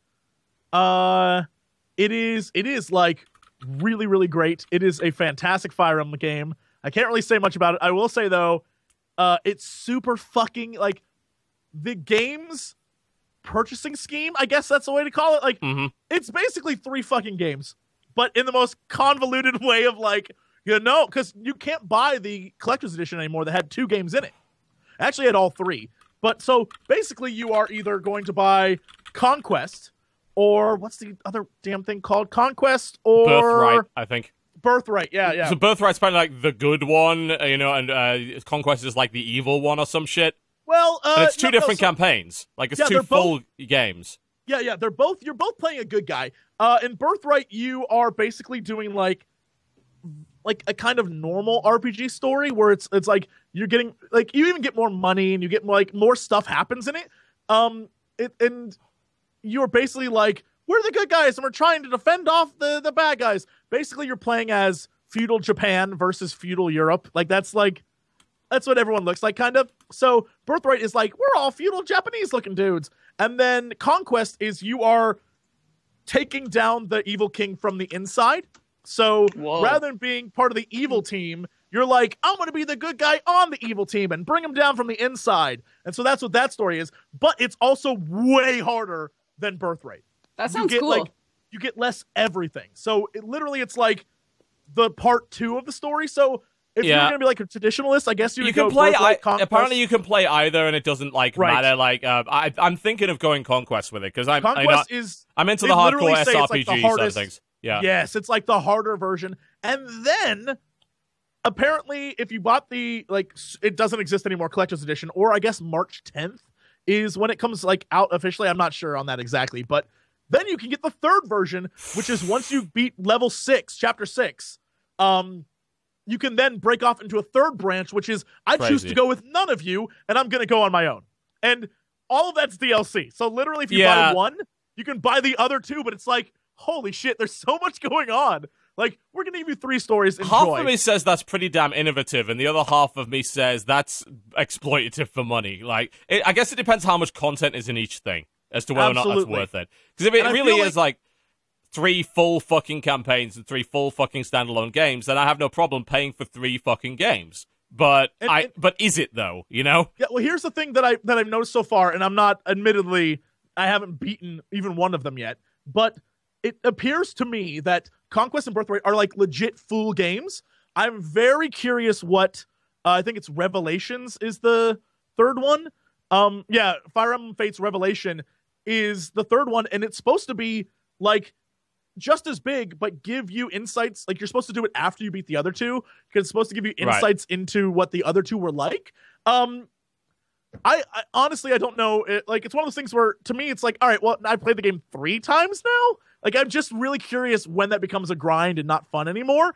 But I don't know. It could be three entirely different wonderful experiences. Mm.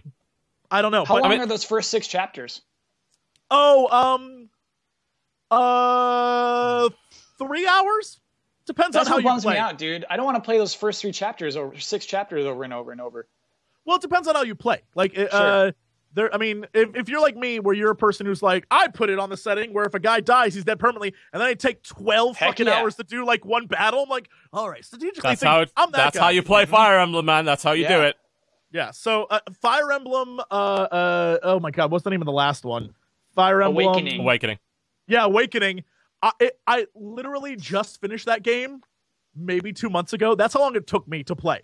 Where I was just like, if a character died, I would literally shut down my 3DS immediately and be like, "We got to restart that shit. I'm not losing anybody." Like that's where I was in my life. Like I can't play this game normally. So I don't know if you'd ever get the best review for me because I have moments of like playing, playing, playing, and then I die and I'm like, I'm, I can't. All right, I'll come back to tomorrow. like, yeah, it- but it's it's a, it's a great Fire Emblem game. It's fantastic. So, uh, I will say, um, if if you raise your character, if you raise a relationship to S rank now, um, you can't do the weird like Japanese thing where you could like rub them. Like Yes, that they doesn't took, they took that out. There was a big took that ag the censorship thing, but I mean, firearms but always had a bit of a poke them awake. If bit of they're a you creepy aspect poke. to it. Yeah, now you can poke them awake. So if they're sleeping, you can be like, "Hey, wake up!" And they go, "Whoa!" it's With- great. You poke them with the stylus to wake them up. Hell yes, you can. All right, I have an important question. How long can you watch them sleeping before poking? I wouldn't know because I was so amazed that I hit S rank and was like, the first thing I want to fucking do is poke this. Like, poke, poke. Um, Is- I know for I, I know that uh, you can establish a relationship with I think nine people in every campaign, and on it's oh shit. I think it's in Birthright. You can have a uh, same sex relationship as a woman, and in uh the other one oh jesus my brain just died in conquest, i think you Conquest. with a ma- as a man but I, it might be reversed it might be reversed but like Hmm. you can literally like uh, there's all these relationships that open up in the game and it's like every every single character has like their own like i love you for these reasons i am outraged. I am outraged as a man who was immediately attracted to purple haired big boobs in the trailer that she's like the motherly figure. I was like mm, nope not a fan of this not a fan of this turn of events. She's like let me let me welcome you with open arms. Like no ew no I don't want that. I want Yeah, sexy like, times, damn it. Ooh. So Yeah, Jesse, I have a question actually along these Shoot. lines. So in Awakening, I liked like shipping couples. Like my my protagonist Oh, never fell yes. in love, but I would Oh, have I yes, would match like, up uh, everyone else. Can you do that Oh in my this God. game? You definitely can. What was the name of the girl who uh, had the short haircut? Who was like rode the horse and she had the shit. oh, I got her killed, if I recall correctly. Monster. What is her damn name? Whatever. Oh god, I can't remember her name. I wish I could go to chat right now. Mhm. Um. Uh. Yeah, but like her and the French like Archer. Oh, I ship them like crazy. Sully. Yeah. Sully and the French Archer. I ship them so fucking much because she was like big and tough, and he was like the guy who was like the womanizer, and I was like, they're so good together. Sully's They're Yeah, dead. yeah, yeah. Spoiler alert, he's dead. I killed him. It's my fault. I'm sorry. No! No! Yes, I loved I loved that shipping. That was great. Yeah, so like I mean literally I, I don't know that I can say much has changed in the world of Fire Emblem.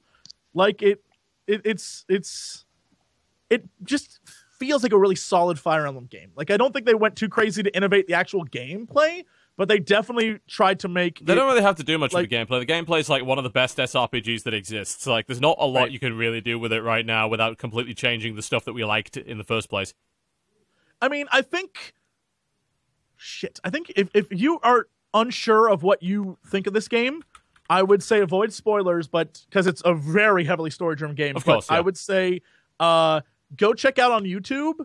Um, there is someone posted like the first two hours. It's literally the first two hours of I think it's Conquest, and so you can see what that's like, and you can see sort of how the game plays. But it plays very like you have your castle, and you can go back to it, and you can establish relationships with all the characters. You know, like all the stuff that you could do Yeah. before. Um, but I, I- you know, I feel sorry for Project Cross Zone 2, which is also coming out this week. I'm actually more excited for that than I am for Fire Emblem Awakening, but they're uh, Fire Emblem Birthright or whatever. But they're in the same fucking genre, and I feel people are going to ignore Cross Zone 2 in favor of Fire Emblem, which is unfortunate because that game was fun. I liked the first one. Apparently, the second one's even better. Uh, sure. I don't know. You haven't played Project Cross Zone? No, it's, it's a strategy. Uh, the first one was a strategy RPG where it was like a mashup of like Capcom, Namco Bandai, Sega, and a few other things.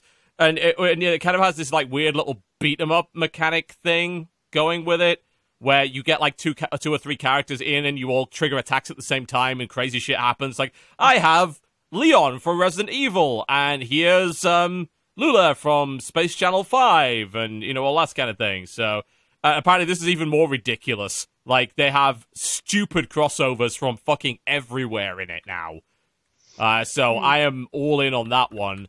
Although, uh, let's see, I, I think they've got even worse on the creepy fan service. I think they keep doing this. They they're really bad for that. Oh yeah, so the pair units here. So they've got uh, Chris Redfield and Jill Valentine from Resident Evil, Dante and Vergil from Devil May Cry, uh, some characters from Mega Man X. They've got obviously Ryu and Ken from Street Fighter. Uh, they've got guys from Darkstalkers. Then they've got guys from Tekken, Tales of Vesperia, God Eater 2. Then they've got stuff like from Virtua Fighter, Resonance of Fate, and they have fucking Fire Emblem Awakening in it. Chrom and That's awesome. Lucina from Fire Emblem Awakening are in this game for some reason. Like they, they Nintendo agreed to let them be in it.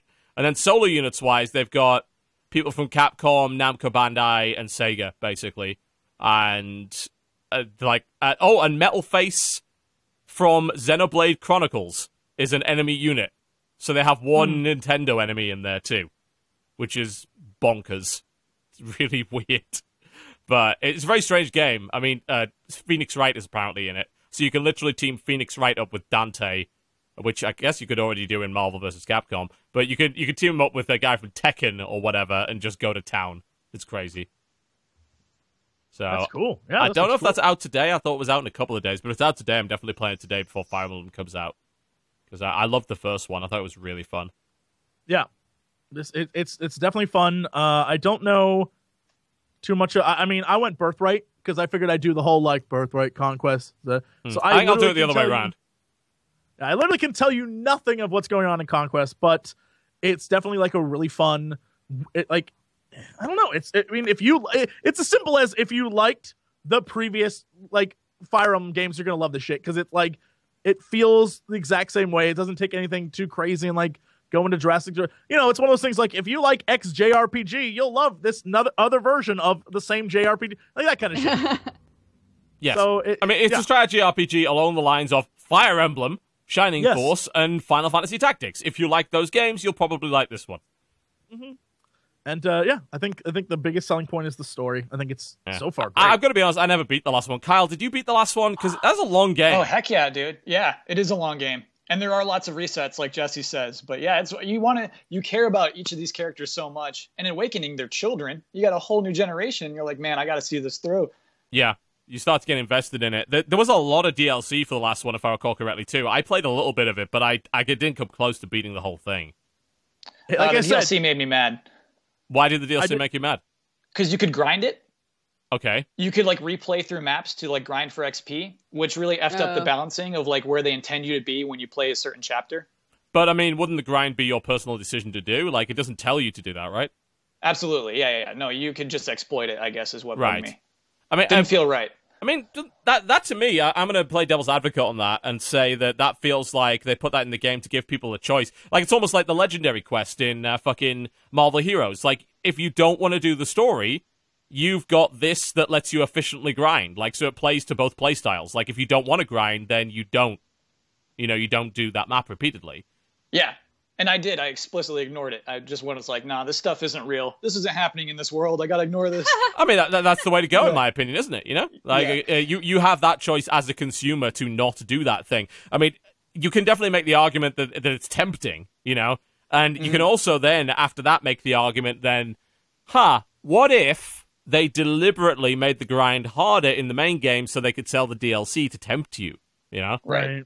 That that goes back to the whole uh, you know Dodge's many reasons for hating Dead Space Three argument, where it's like you can buy resources, but you don't have to, says the devil's advocate.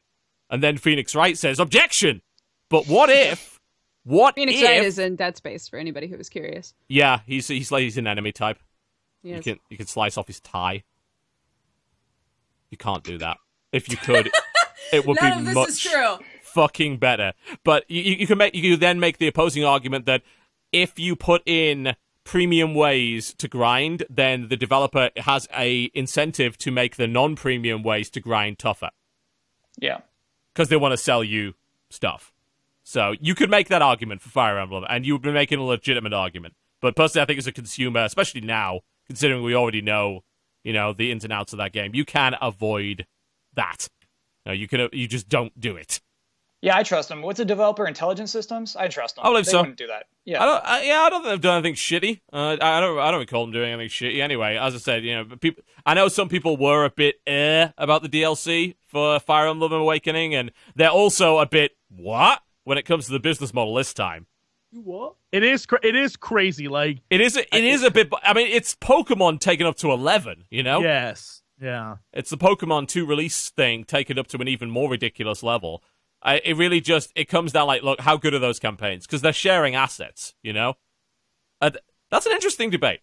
So, can we get into this briefly before we go to the break? I want to hear from it. each of you when it comes to sequels and it comes to sharing assets. Like, what do you think a sequel has to include in order to be worthy of full price? Because I think like we're past the days of Doom 2. Because right now, I think if Doom 2 came out today, people would say that is a shitty sequel. They only added one extra weapon. You know, they barely changed anything. It's got most of the Right. same enemies. That's fuck. That's not a sequel. Yet back then, of course, that was fucking awesome. So, Kyle, let's start with you. Like, what you know, what do you think a sequel has to be in order to be worthy of that full price tag? It has to. It's got to be Majora's Mask. You know what I mean? It's if you want to go, if you want to use the same assets, you got to go so different in what you're offering. Okay. I I totally agree.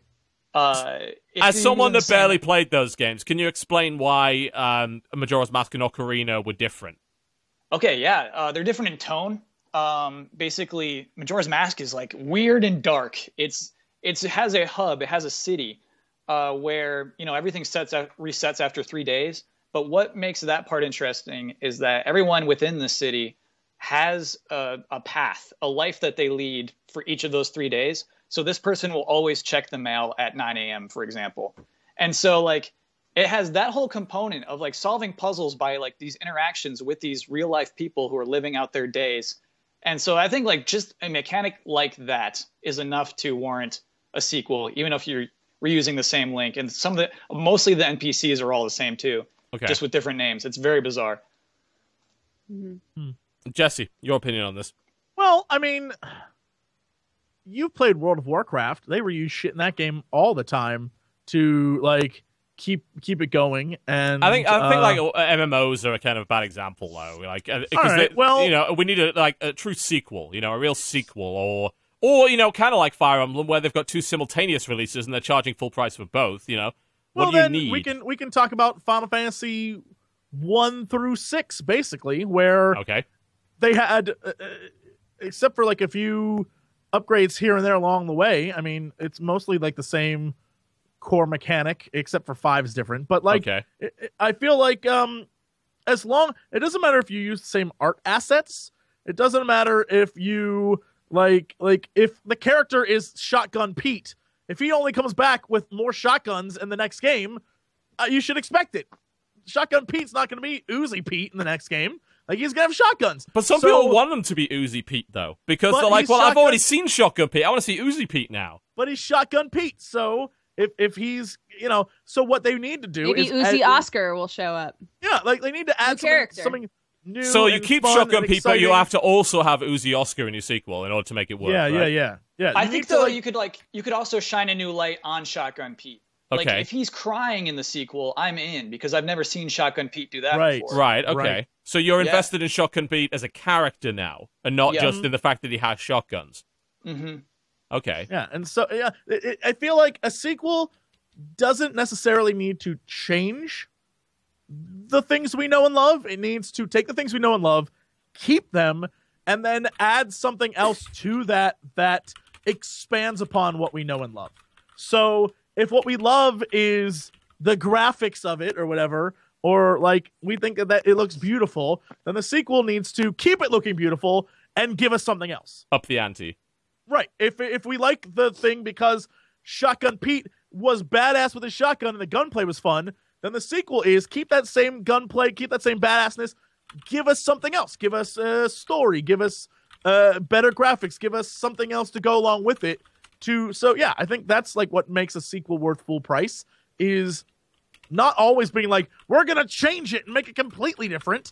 It's we're going to give you what you love, but we're gonna make what you love better. And I think that's that's what a sequel should be. I, I agree. I agree on that. I, uh, Dodger, I'd like to hear your opinions, and then I'll guess I'll go on on Um. I yeah, I felt very similarly to Kyle. I was trying to sort of concoct how to say it in my mind, and Kyle mostly said it. Um, but yeah, I I feel that a sequel. I don't need the sequel to look different.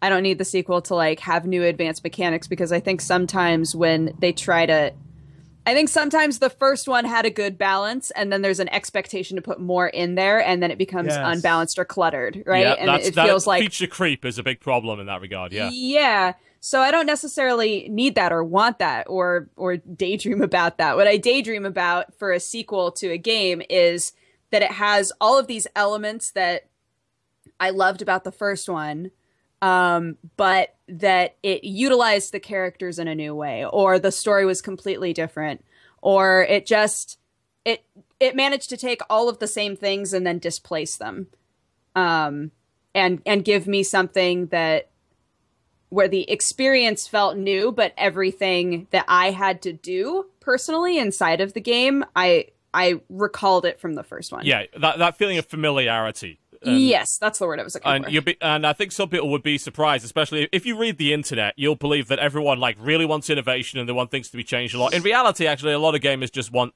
they want the, the thing that, that's safe. They know they like it. That's why they buy Call of Duty every year because they know it's going to be safe. And when Call of Duty goes too far of its way to change itself, like Advanced Warfare did, they complain. You know. So there's well, uh, Jesse. Uh, defend Dynasty Warriors on the basis of your definition of sequels. Like, does oh it no. does it fit in? Kyle. Oh no, I mean it is I would say it's completely undefendable. Like it's oh, it's okay. a it's a franchise. Oh, uh, yeah, it's a franchise that falls in the like bad good category of just it's enter it, like it's basically the Milla Jovovich movie of video games. Like it's just like if you're into that shit, you'll get, you'll buy it no matter what, and if you aren't, you'll never understand why people buy it. And it's Sounds like just, a uh, cyber sleuth situation. pretty much um like uh, like you but you can definitely see what they tried like they you can definitely see them trying they give you what you love and then for example like the difference between three and four or four and five or you know now we're up to eight or eight xl or whatever the hell the fucking thing is they continually take the story which is an unchanging story like you can't change the the three kingdoms romance storyline the at Three all. Kingdoms. Yeah. Yeah. But they go through and every time they add something a little bit different or add new characters or change the way those characters interact, but tell the story. And now they've added like a whole fourth kingdom, which is like, hey, yeah, no, we're the guys who really won this whole thing, but now we're in the story. And so like they constantly change. Hey, you heard of the bit. Yellow Turban Rebellion? I heard that's interesting. It definitely. I mean, it happens every time. It does. Yeah. every and, and will you time. pursue Lu Bu? Is the question. Yeah, that's oh, the real choice. always choice. pursue Lu Bu. But it, but it gives you and I, I actually think that's kind of great that no matter what the vast majority of your starting experiences are you're going to be i'm going to go up against the yellow turbans the very first map i do. And the second map i do i'm going to that goddamn gate and Lu Bu's going to show up and you know what? He's going to kick my ass the first time i meet him every single damn time. Right. but then later on i'm going to go back like it's the same experience every single time but they add things and change things. They take stuff out like um Meng Huo and all those guys were just completely removed. And then they were like, we're going to bring them back as like DLC. So they have all these different things. They keep like moving stuff around. So every time it's a different game and you're not playing the same one, but still. but 95% of it you are. Yeah, it's a very shoddy example of like, oh yeah, no, we're totally, we're we're on game nine now. I bet, bet it'll totally be Yeah. different, guys. Right? Yeah. I think it's a, like, in my opinion on the whole thing is it's about finding a balance. Like, there are times when I want a series to evolve and I'm just fucking sick. You know, I'm sick of what they're doing with it. And then there are times when I'm like, you know what? I really enjoyed that. I wouldn't mind more of that. You know?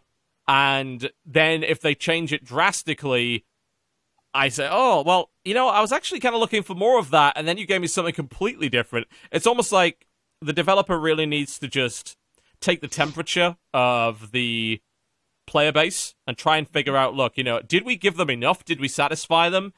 Did we I think it's all about engaging people in the world as well. I think if people are more engaged in the world and the characters, they're they're going to be more okay with you changing the mechanics as long as you keep the world and characters consistent. If they didn't really give a fuck, then maybe they're just more interested in the mechanics and you can completely change who the characters are, but people are still going to play the game because it's like, oh yeah, has still got awesome mechanics and then there are cases when there's they like both, and they're just like, okay, we just need to we need to augment what we already had. You know, we need new levels. We need to amp, amp it up a little bit. We need to be very careful about what we change. And there's, I think that's actually the worst situation where they're walking on eggshells when they're trying to think about how they can create their sequel.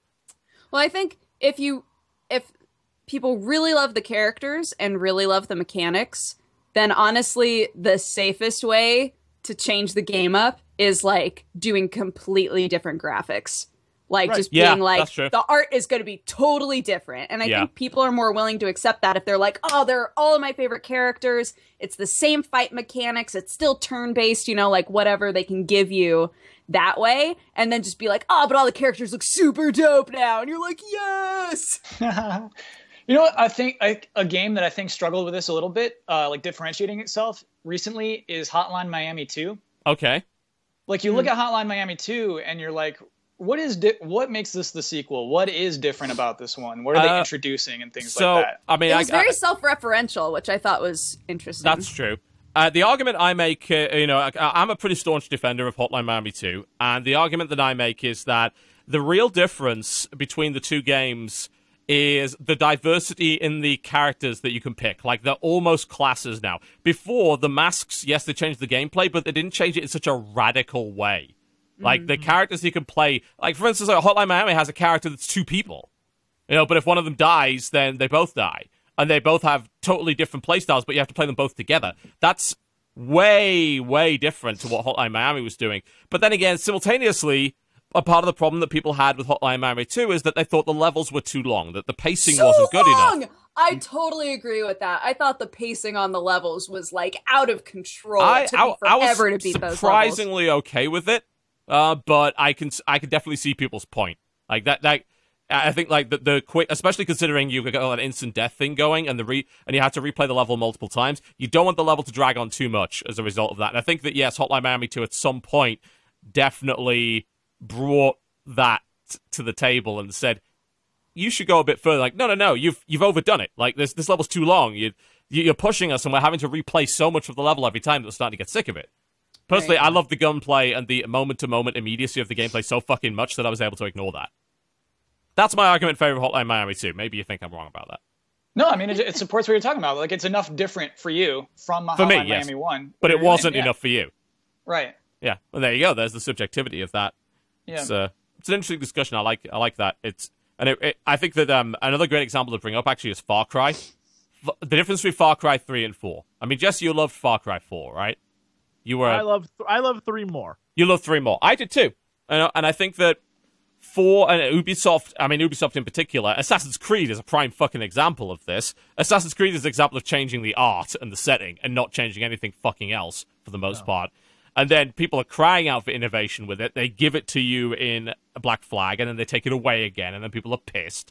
And now they give a bit more in Syndicate. Now people are okay, okay. And now they're saying, "Oh, we're going to delay it a year," and people are like, "Uh."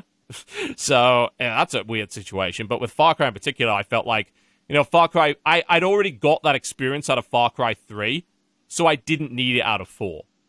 You know, and the characters that were in Three that I cared about weren't in Four anyway, so I didn't get to take advantage of that. So I found Four to be fairly a fairly dull sequel as a result. And uh, going along with this, Blood Dragon is so fun. Yes. Yes. and because it's just so different. I Yep. love Blood Dragon. Yep, I absolutely agree with that. You know, there's an example of taking taking the mechanics, dialing them up to 11, and completely fucking with the setting to the point of parody. Yeah. How much was Blood Dragon? 15 bucks. Yeah, it was cheap. You know, if Far Cry 4 was 30 bucks, I think I wouldn't have had that same criticism. Because it, it almost felt like an expansion. It's like, Yeah. hey, the here's the thing, like with Far Cry 4, really, in most part, the same guy could have just gone to the Himalayas on another trip and got involved in another fucking adventure. That's absolutely, especially considering the ending of three. Like, yes, he definitely could have. Yeah. And, and I think therein lies the problem because it's the same damn mechanics and it's the same damn systems and the same damn gunplay and all that sort of thing. But But- Ajay Ghale, man, Ajay Ghale.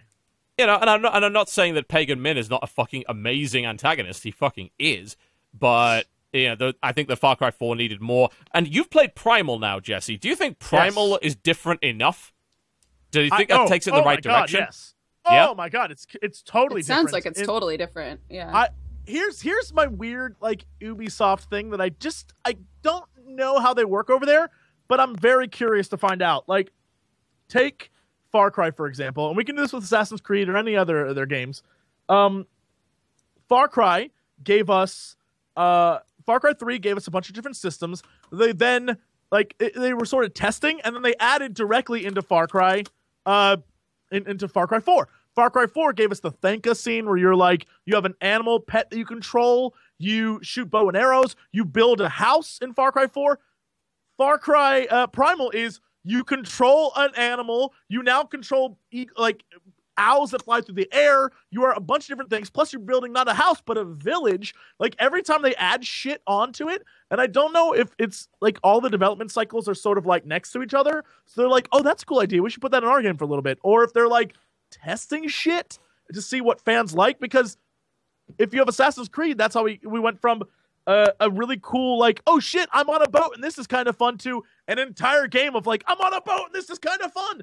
I, I like I don't I'm really curious how they how they work because they definitely steal stuff from the other games and like oh people love that shit the next game's all that shit and Yeah. i'm really curious how they do that Sometimes they do. They'll they'll notice that one thing resonated a lot because I think maybe that could even be why Black Flag exists.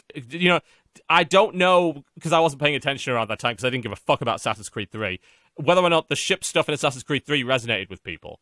oh it, it- was the best part it was the best part of that game. well, game that's why Black Flag exists. i then, loved it You know, Right, because that's- because that's that part resonated.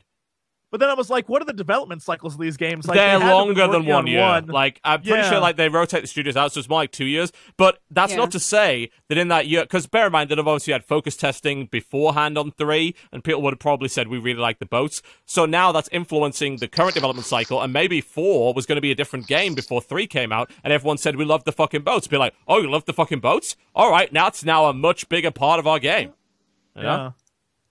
And and chat's even right. Like uh in Far Cry 3, Vaas was an amazing character, like this like really like charismatic bad guy that is gone halfway through the game. Yeah. And then you get replaced with a bad guy, you're like, oh, he's the main bad guy? Well, I don't fucking care. And so they made the main bad guy of four the most charismatic person in the fucking game. Yes. But the problem was is that he like you were waiting to get to the next scene when you hung out with that guy because you didn't care about he wasn't else. in it enough almost like Yeah, they teased yeah. you with him too much and like i didn't, I didn't care about the, the rebel characters at all Oh, they Amita, were assholes. All Amita go jump off a cliff like she was so fucking annoying it's like moral i wouldn't even call her morally ambiguous she's a fucking psychopath like and, and, and the other guy is just an idiot Oh, like a, res- a religious zealot. Yeah, they're all they're all nuts. Like Yeah. you either you either choose Pagan Min was the most reasonable character in the game, and that's damning. You know, Absolutely.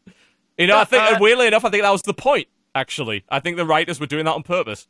I still love that secret about the beginning of the game. Oh, it's so good. Mm-hmm. It's just like my fucking favorite thing that I've ever heard about a AAA title. Like, God, it it's so subverts great. everything that you expect about a AAA title. Everything. So and that's so wonderful that it did that. Yep. Big Uh, fan.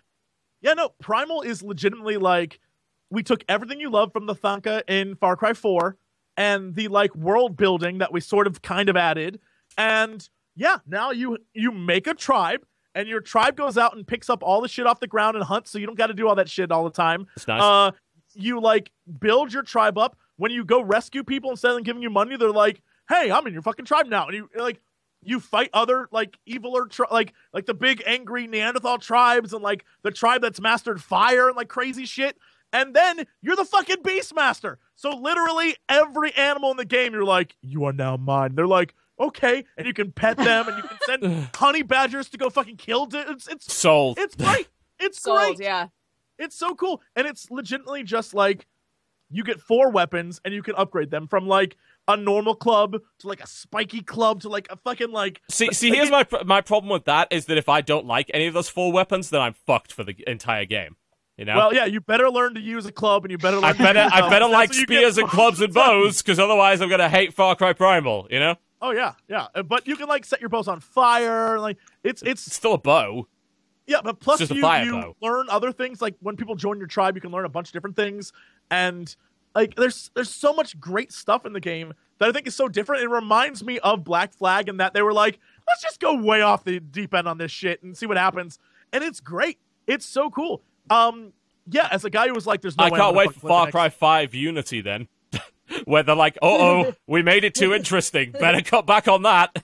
And no, I swear to God, that's what I'm afraid of because Far Cry Primal does not have multiplayer. Like you, it doesn't have like a co-op campaign. Well, Uh, Far Cry that's Four what they- barely did.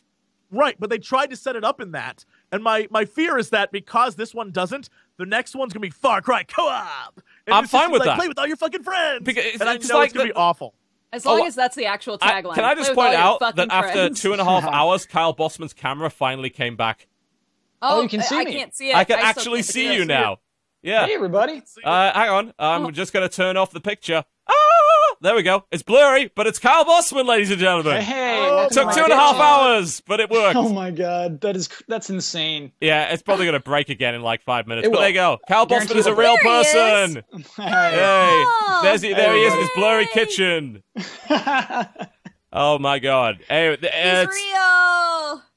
Here's the thing like i would actually because like i don't the co-op mode in far cry 3 and 4 neither were developed very well. And honestly i would have been entirely fine with both those games having full on co-op because a lot of the stuff in that game would work much better in co-op. The vehicles would be a lot more fun you know? Full on co-op Far Cry 4 would have been like the funniest, best experience of just like dicking around in a game yes! where it would have made the game a lot better.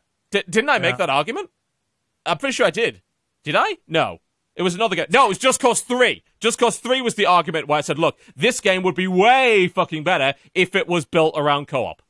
Yep. And I think I'm right on that. And I think Far Cry to a lesser extent is that too. And they, they've dipped their toe in the water with these minimal co op modes, but a full co op for Far Cry. I dig it.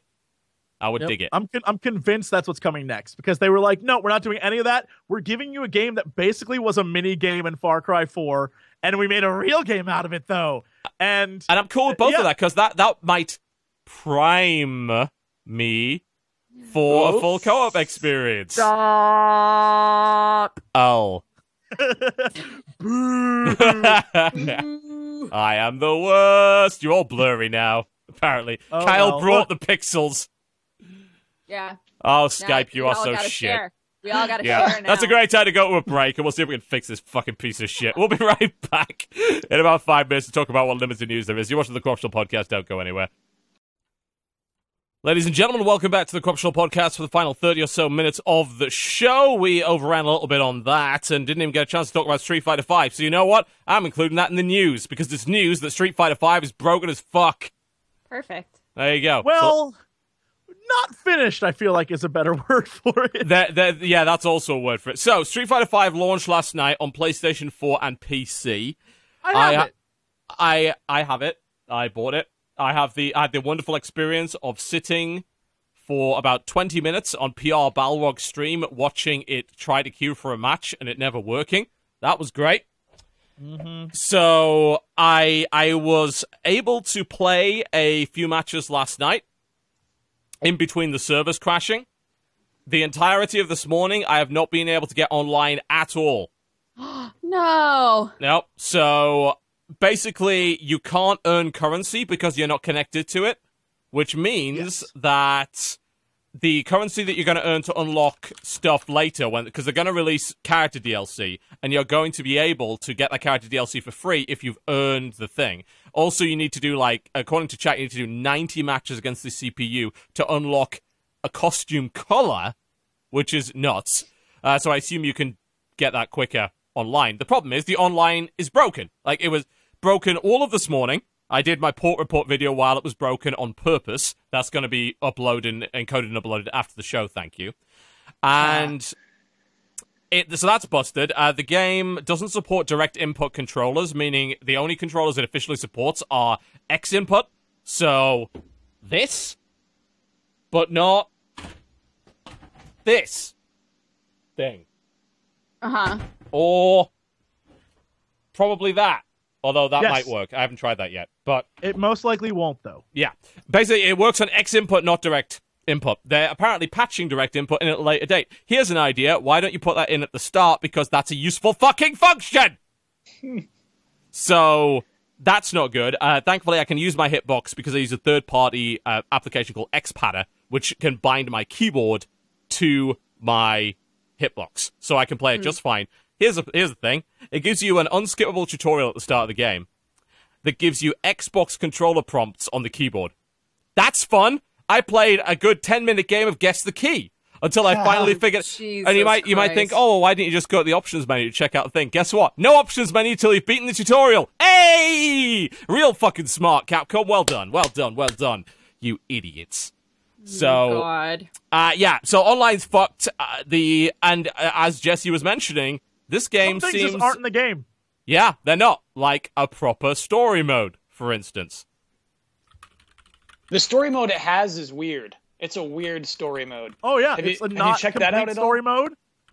Yeah, it's like you play three, sometimes just two matches, and there's like cutscenes with 2D art that is voice acted, but they're, it just ends so abruptly. They're very strange. It's basically like a prologue to what will eventually Weird. come in June. Yes, yeah, it's the hey, we're giving you a little bit of something, but sh- wait, please. Also, Oh, yeah. those those cutscenes suck because they don't match the art style of the game. They're complete. Yes. Like they, the first one in the tutorial, because it's obviously Ryu and Ken, because of course it is. The uh, Ken obviously has been completely redesigned, and I am entirely okay with that. You know, that's cool. But he looks like his regular Street Fighter 2 self in the cutscenes, so it doesn't match Weird. his model in the game. Oh, that's because it that took that took place when they're training. That's actually a flashback. That Duh. doesn't- no, that's bullshit. Fuck you. No, I No, it's won't accept that. I promise you. Yeah, yeah, yeah. It's a flashback. Don't accept it. Yeah, but but, I'm- but if the feel like combat's taking that. place when they're training, and the combat model looks like older Ken, you can't then say it's younger Ken. Surely. Yeah.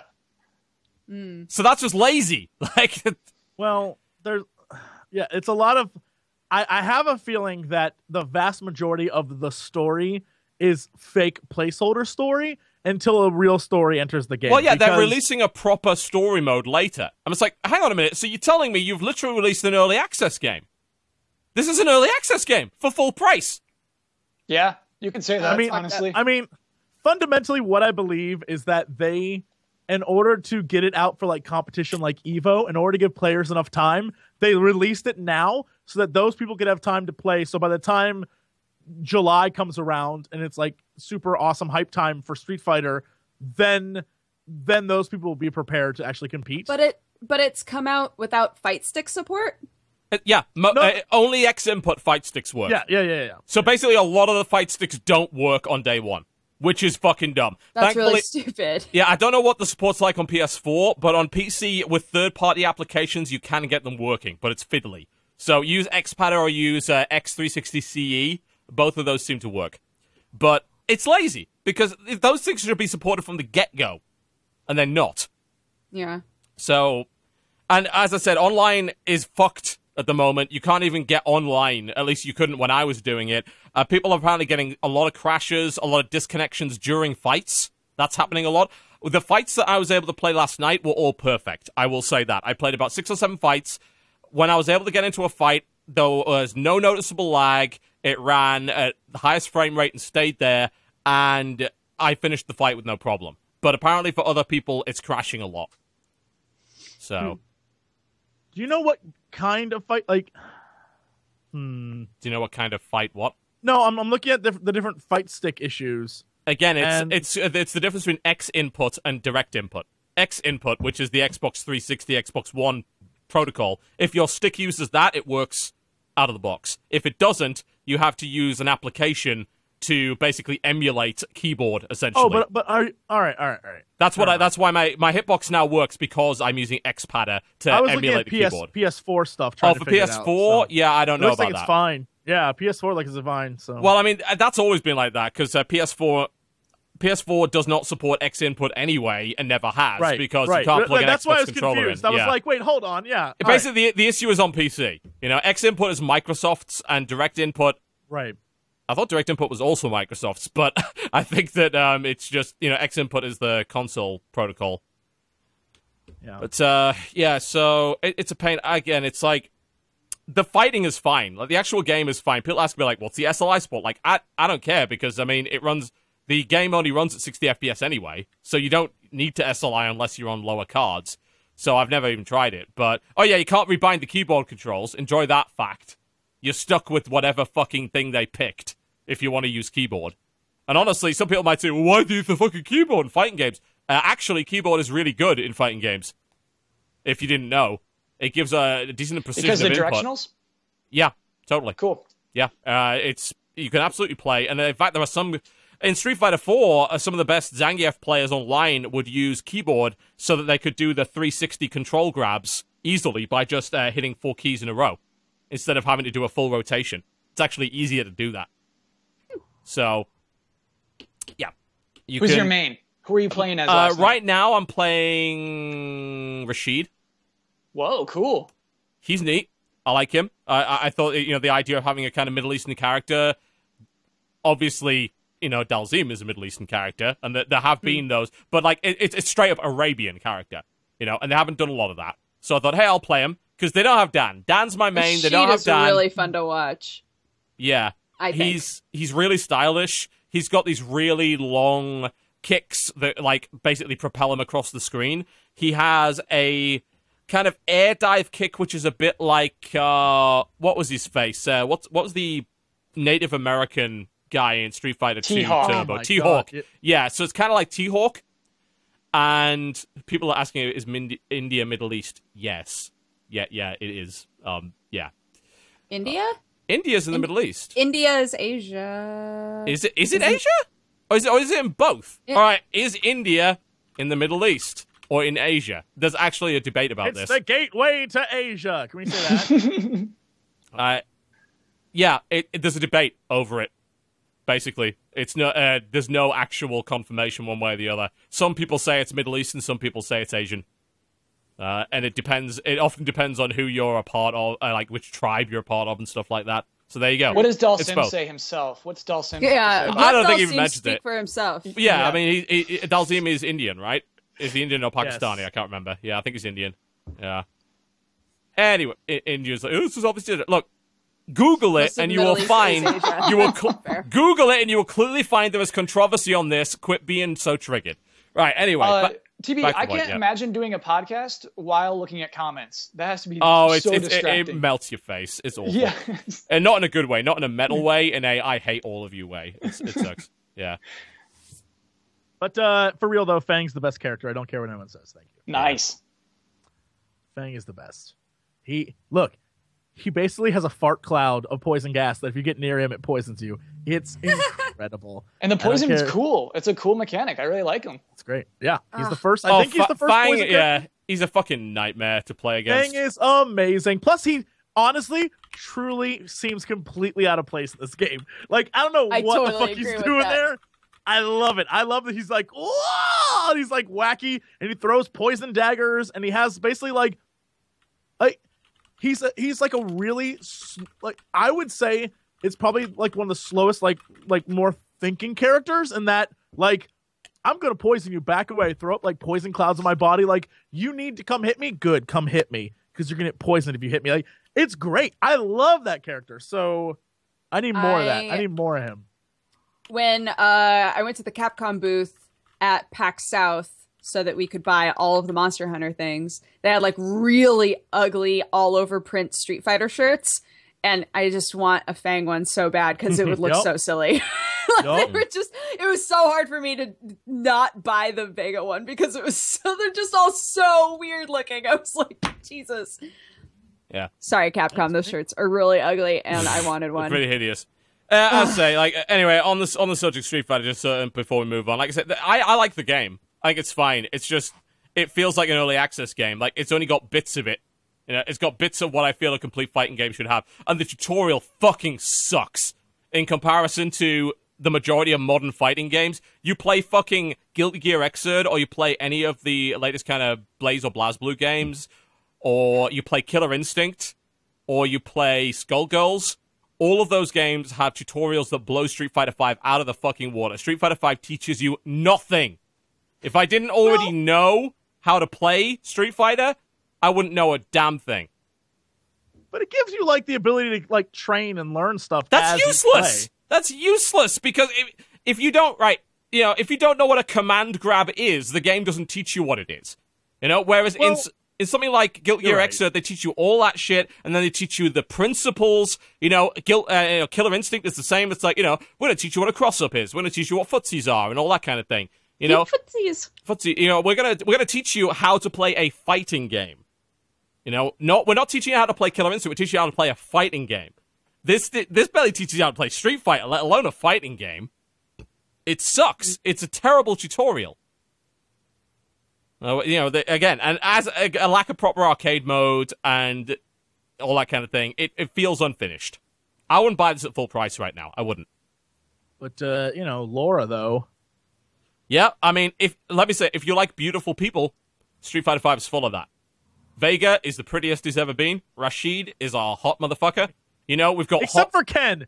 Ken's kind of a mess. Ken's hair is Velveeta, I'm not really sure. bothers me so I'm much. not really sure what's going on with that. Uh, we Ken is it's okay. mess. We have hot Ryu now. We have hot, hot man ass Yeah. They Ryu. gave, they gave him a beard, You and he became the coolest fucking character in that Right? game. Right, beard Ryu.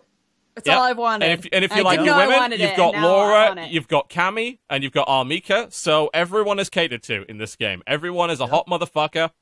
I mean, I don't know who's into Fang, but I'm sure somebody is. Like Jesse. Jesse's Or I just wait Okay. six months until Juri comes out, and then it's on like Donkey Kong. There you Kong. go. Yeah.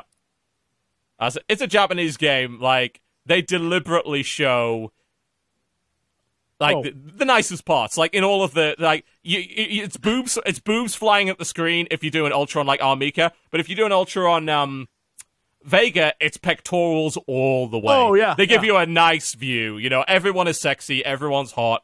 Ex- except for Dhalsim, I guess. But you know, No way. Dhalsim He got a even looks too. like yeah. Even Dhalsim is like, damn, dude. I mean, he's ripped for a 150 year old Indian man. ripped, I yeah. mean, well, I also enjoyed Japan just doesn't give a fuck. his- Japan's like, hey, you know the human body? People like looking at it. Let's go. his anime stomach is the best part of Dhalsim now. Like when he sucks in fire and it goes like, and he goes, and like the body does not do that, but Dhalsim does not give a fuck. He's Yeah. like, I expand to do crazy shit. I love it. I don't even care. I the game had as is having currently a, A, shit lot of launch. problems. Yeah. But with that said, it's still like a solid game. I think For what there is right of it, yeah. yeah, you could use tutorial stuff, and I think like Like, use a lot some of, those stuff. things that can be used. But at the same time, I almost feel like there's a level of like they don't give a fuck. Like, well, they should give a fuck because they're supposed to be the premium fight. They're supposed to be like the top tier fighting game, and it's missing a lot of the features that other fighting games have. That's not acceptable to me, especially not with Sony's there's a lot of funding.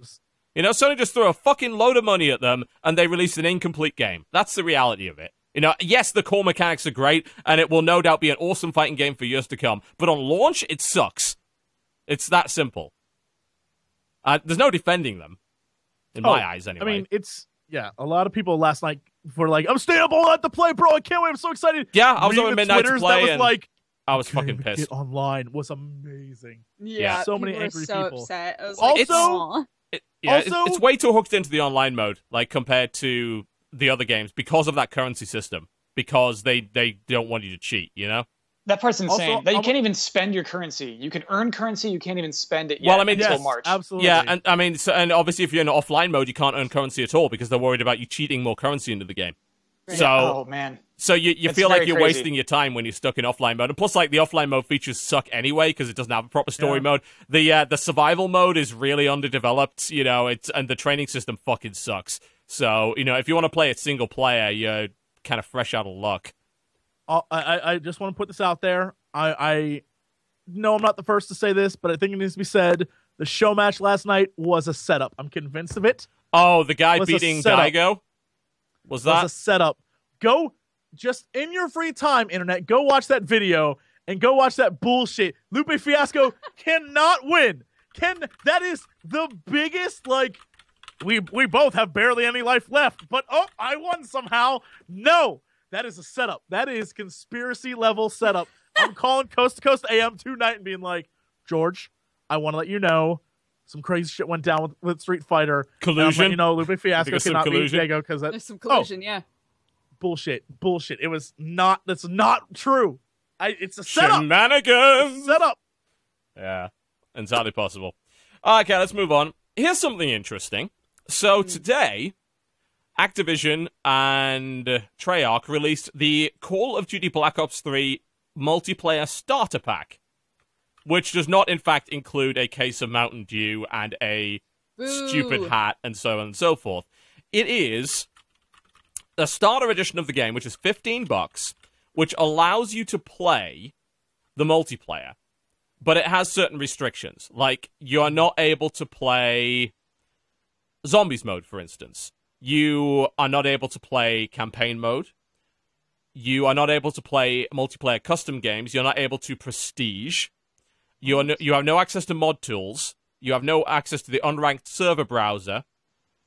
Uh yeah. So for 15 bucks you get access to the multiplayer basically with no prestige and a level cap of 55. Wow. And you can upgrade to the full game. So here's This the is question. hot off the press. Yeah, this is brand new. So, This is huge news. well the you're being sarcastic. I hate you. No, I'm not. This is sorry for like. I like to me th- like caring about video games biz. This is to a huge deal. It actually is to me as well. So I'm going to let you. T- why, why do you think it's a huge deal? Let's see if uh, we match up on this one. All right, uh, Black Ops Three in the U.S. is still a best-selling game, Mhm. and so like to maybe it's already sold the copies they want it to, but then to sell, try to get everyone else in for fifteen dollars. That's fascinating to me. Uh, basically, the ent- that is what most people care about who play that game, Yes. and they make it so cheap. Yeah. To me, this is like Activision doing a cool thing. That's what's so weird. I actually agree with that. And they're only having it available until like the 18th or something. So, uh, not the 18th, sorry, the 28th. So basically, for the next couple of weeks, you can get this thing. And I guess they're doing it as an experiment. Cool. I have been arguing for ages that we should be able to buy games like Call of Duty uh, uh, in parts, you know? Because I don't care at all about the single player. Can I not have that? Can I just buy the multiplayer? And apparently now, yes, with a bunch of restrictions, but yes. Yes, you can.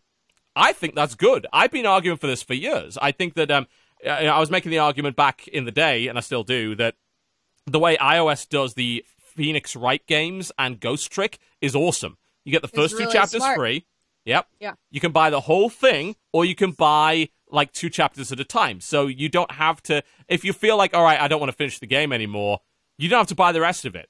I actually But- think this multiplayer thing is great. But some would say that it makes more sense for them financially to do it with a game that is entirely story based. Hmm. Whereas oh, this or with the episodic part of it, yeah, the kind of Yeah. splits. Yes, yeah, yeah, totally. because there's more of an inclination for you to eventually buy all of the parts. Whereas in this situation, they're sort of accepting that a lot of people are just never going to buy the rest, right? Well, I think it's, it's yeah. I think it's actually kind of the opposite. I think that with um with Call of Duty, they know people are going to buy COD anyway, so why not charge them full price? Why give them the option? Because you know people are going to give in anyway. You know, why sell them multiplayer for forty bucks when you sell them the whole package for sixty? You know. So this to me is a is a very interesting move. Fifteen dollars is so cheap too. Yeah, that's hyper competitive. That's I mean, it's coming out at a time where Overwatch is really ramping up to be a you know a very dominant multiplayer shooter, most likely. It's a weird. It it is though. It is kind of a weird time to do it because like it- Battlefront fell flat on its face, and nobody seems to care about that anymore. You know what? Major competition does COD have in the multiplayer shooter scene right now? Especially, on, I guess that this is only on PC, right? This this pack isn't available on console, yeah. This is the first time hearing this news. Yeah, it came out. It is literally today, as of like 24 minutes ago. Yeah, it looks like it's only PC. Wow. That's got to be on purpose, right? Yeah. That's got to be saying, "Oh shit, this is the price of CS:GO." Yeah, to compete in that space, I guess it has to be 15. Yeah, we price this the same as CS:GO. Rainbow Six Siege is kind of getting some momentum right now, and people are really psyched for Overwatch. Oh fuck, we have a lot of competition now on PC. And that's not to mention like more hardcore games like Insurgency and Arma and Squad. And people still play a shitload of Battlefield 4 on PC. People still play Battlefield 3 on PC, for fuck's sake. PC is an incredibly competitive marketplace for shooters. On on console, what are you competing with? Basically Battlefront and what else? Hardline? That's it, right? Hardline and Titanfall, basically. That's it. So this is really interesting to me. I think it's a good move. Uh, Does any uh, Jesse? Do you disagree? Do you think it's kind of shitty? I mean, I think it maybe it's a bit too restrictive, but Yeah, I mean, I don't know that I have like a horse in this race to begin with. So I'm. I don't. I don't personally have any issue. So okay. What- Thanks for on, your what's in contribution. cup? What's in there? water, but I don't. I, mean, I don't know. Like Okay, right, all right then. I have no reason to talk to you anymore. Cool. And Dodger's already given her opinion. So yeah, I, I think it's a good move. I want to see more of that. Actually, I'd love to. It's interesting that they're testing the waters. Frankly, I yeah, I do think that you're right that um, this is a good move for them in terms of staying relevant when really competitive games are about to come out. yeah. Some people did make some points that isn't Overwatch from the same company. Uh, technically, yes, but you know, Activision Blizzard Blizzard is really autonomous within the Activision system, so it's it's a bit yes and a bit no. You know, it's it's kind of a bit of both there. But outside of that, you know, PC is so competitive and CS:GO is so fucking huge that they Activision feels like they need a leg up on PC, and this is how they're going to get it. And they're doing it for a limited time because they don't know if it's going to work or not. That and that's interesting to me. I wonder because this only came out really recently. Because I'm like, can I look at Steam charts and see if there's been a spike? um, let's find out. I, I don't know, if that they- you would be able to track that yet. Yeah, I, I, I don't because I assume they're both going to come under Call of Duty Black Ops Three. There's not going to be individual tracking for that starter edition. Let's see. Uh, yeah, it's there's not enough information yet. It ca- it literally came out less than an hour ago. You know, so the we're going to see over the next few days whether it causes a population spike. I mean, I will admit that Black Ops Three has actually still been doing pretty well on PC. Like last uh, at the weekend, it hits twenty seven thousand concurrent players which puts Wow. it in the top 10 on PC. The problem is it's up against CS:GO that currently has 451,000 players in the middle of the day. so it's like fuck. CS:GO is just bending you over a barrel and having its way with you, isn't it? Good lord. So uh, you can c- clearly see why they're a bit uh, panicky. It's, uh, on PC anyway. Cool. I I think that's about it for the news. Was there anything anyone else wanted to bring up, either from the list or something else that they'd seen, or should we go to releases? Kyle, you got anything? Uh, what you had a couple of ones that were interesting. Uh, Ubisoft admitted they're not making Assassin's Creed any- this year. Yeah. That was interesting. Yeah, that, oh, that is and, uh, interesting. definitely uh, Quantum Break. Mm. Uh, that is actually pretty crazy. That that's going to be on PC day and date with Xbox One. you think you think that's Yeah. crazy? Why do you think that's crazy? Uh, that that up until this point has been a console exclusive, so it looks like they're finally caving. We Yeah. saw it a little bit at E3 last year, I think, with like Halo Wars 2. They said, yeah, and that's coming to PC as well. Uh, Quantum Break still console exclusive, so to finally like just be open about that, it, it's it's a shift. We can I'm like con- go ahead. no, I'll let you finish. I'm sorry. No, no, no. You finish. You start. Bubba, Bubba, baby. I didn't mean to interrupt you. I'm so sorry. Um, I'm convinced it's because they're afraid ain't no one gonna buy this fucking game because it it is a full on mess at this point. From everything I've seen and everything I've played so far, I don't even fucking know where this thing's going. So I'm convinced they're like, let's get it just as many fucking people as we possibly can because we need to make some money on this shit ASAP. I'm convinced of it. So you think it's individually about Quantum Break that this won't be a thing that spreads? Because No, really I the think- question's like, will Halo be Xbox exclusive? You know what I mean? Yeah, because I because I, guar- 'cause I disagree with Jesse, but continue. I guarantee they're going to keep Halo exclusive to Xbox, so you'll buy an Xbox. I guarantee it. All right, so here's counter argument, and here's kind of where I think maybe they're they're starting to go, and they're starting to realize the which way the wind is blowing. Here's the problem with having a lot of these games, especially shooters on console only, is that it is a fallacy to believe that because you kept it on console, that a PC gamer would buy a console to play it. Because I ain't playing no fucking shooter with a controller, and a lot of people are like that. And of course, the, there's another group of people like me as well who are like, I ain't playing no motherfucking 30 FPS game. I, I would rather not play it than play it at 30. When it comes to action games, like strategy, bit of bit, you know, if it's a first person shooter, a third person shooter, or like a third person character action game, or a fighting game, or a racing game, basically most genres, if it's a 30, I am playing it. Simple as that. Like, if you're Undertale, y- you get a pass. Like, it's much harder to notice. But you're not Undertale, you're a fucking AAA, like, third person shooter that clearly plays worse at 30 than 60. I'm never going to buy your console for this game. It's never going to happen. And I think. But I uh, like I feel like in the bubble we live in, that's a thing that we can say. Like, yeah, no, we won't buy it because yeah, I, I, I know, I know that But in maybe I'm in the world, minority, people will. but I, I don't know if most people will. I really don't, and I don't even know if they can afford to. But like, but wouldn't but wouldn't you say that it would be stupid of them to not try to give some reason to buy a console that they've sunk this much money into? Right. Like, All right. it would make no sense for you to say, "Well, obviously the wind is shifting in the PC direction." They've already made this console system. Like, Yeah, they've so- al- they're so already trying to sell this. So here's my argument for that. So did think about this. The here's the thing. I think the majority of the public is never going to buy a fucking gaming PC anyway. One, they're generally more expensive. You know, especially if you buy a pre-made. Yes, you can build a machine that will perform about the same, usually iOS free, but you're going to have to build it yourself. And even though that's not that hard, it scares a shitload of people away. A shitload of people. Most people would rather buy a $400 box that does exactly what it says on the tin, plug it in and go, than worry about PC. You know, because yes, PC breaks. You know, I spent two hours this morning redoing my fucking overclock and running memory tests and shit because my fans were too loud. Because I was like, you know what, I'm running my V-Core too hot. And now people's eyes are glazing over like, what the fuck are you talking about? Exactly. That's what the majority of the public think. So, yes, exclusives. Here's the thing exclusives bring people in the console war to your side. The PC is Sweden.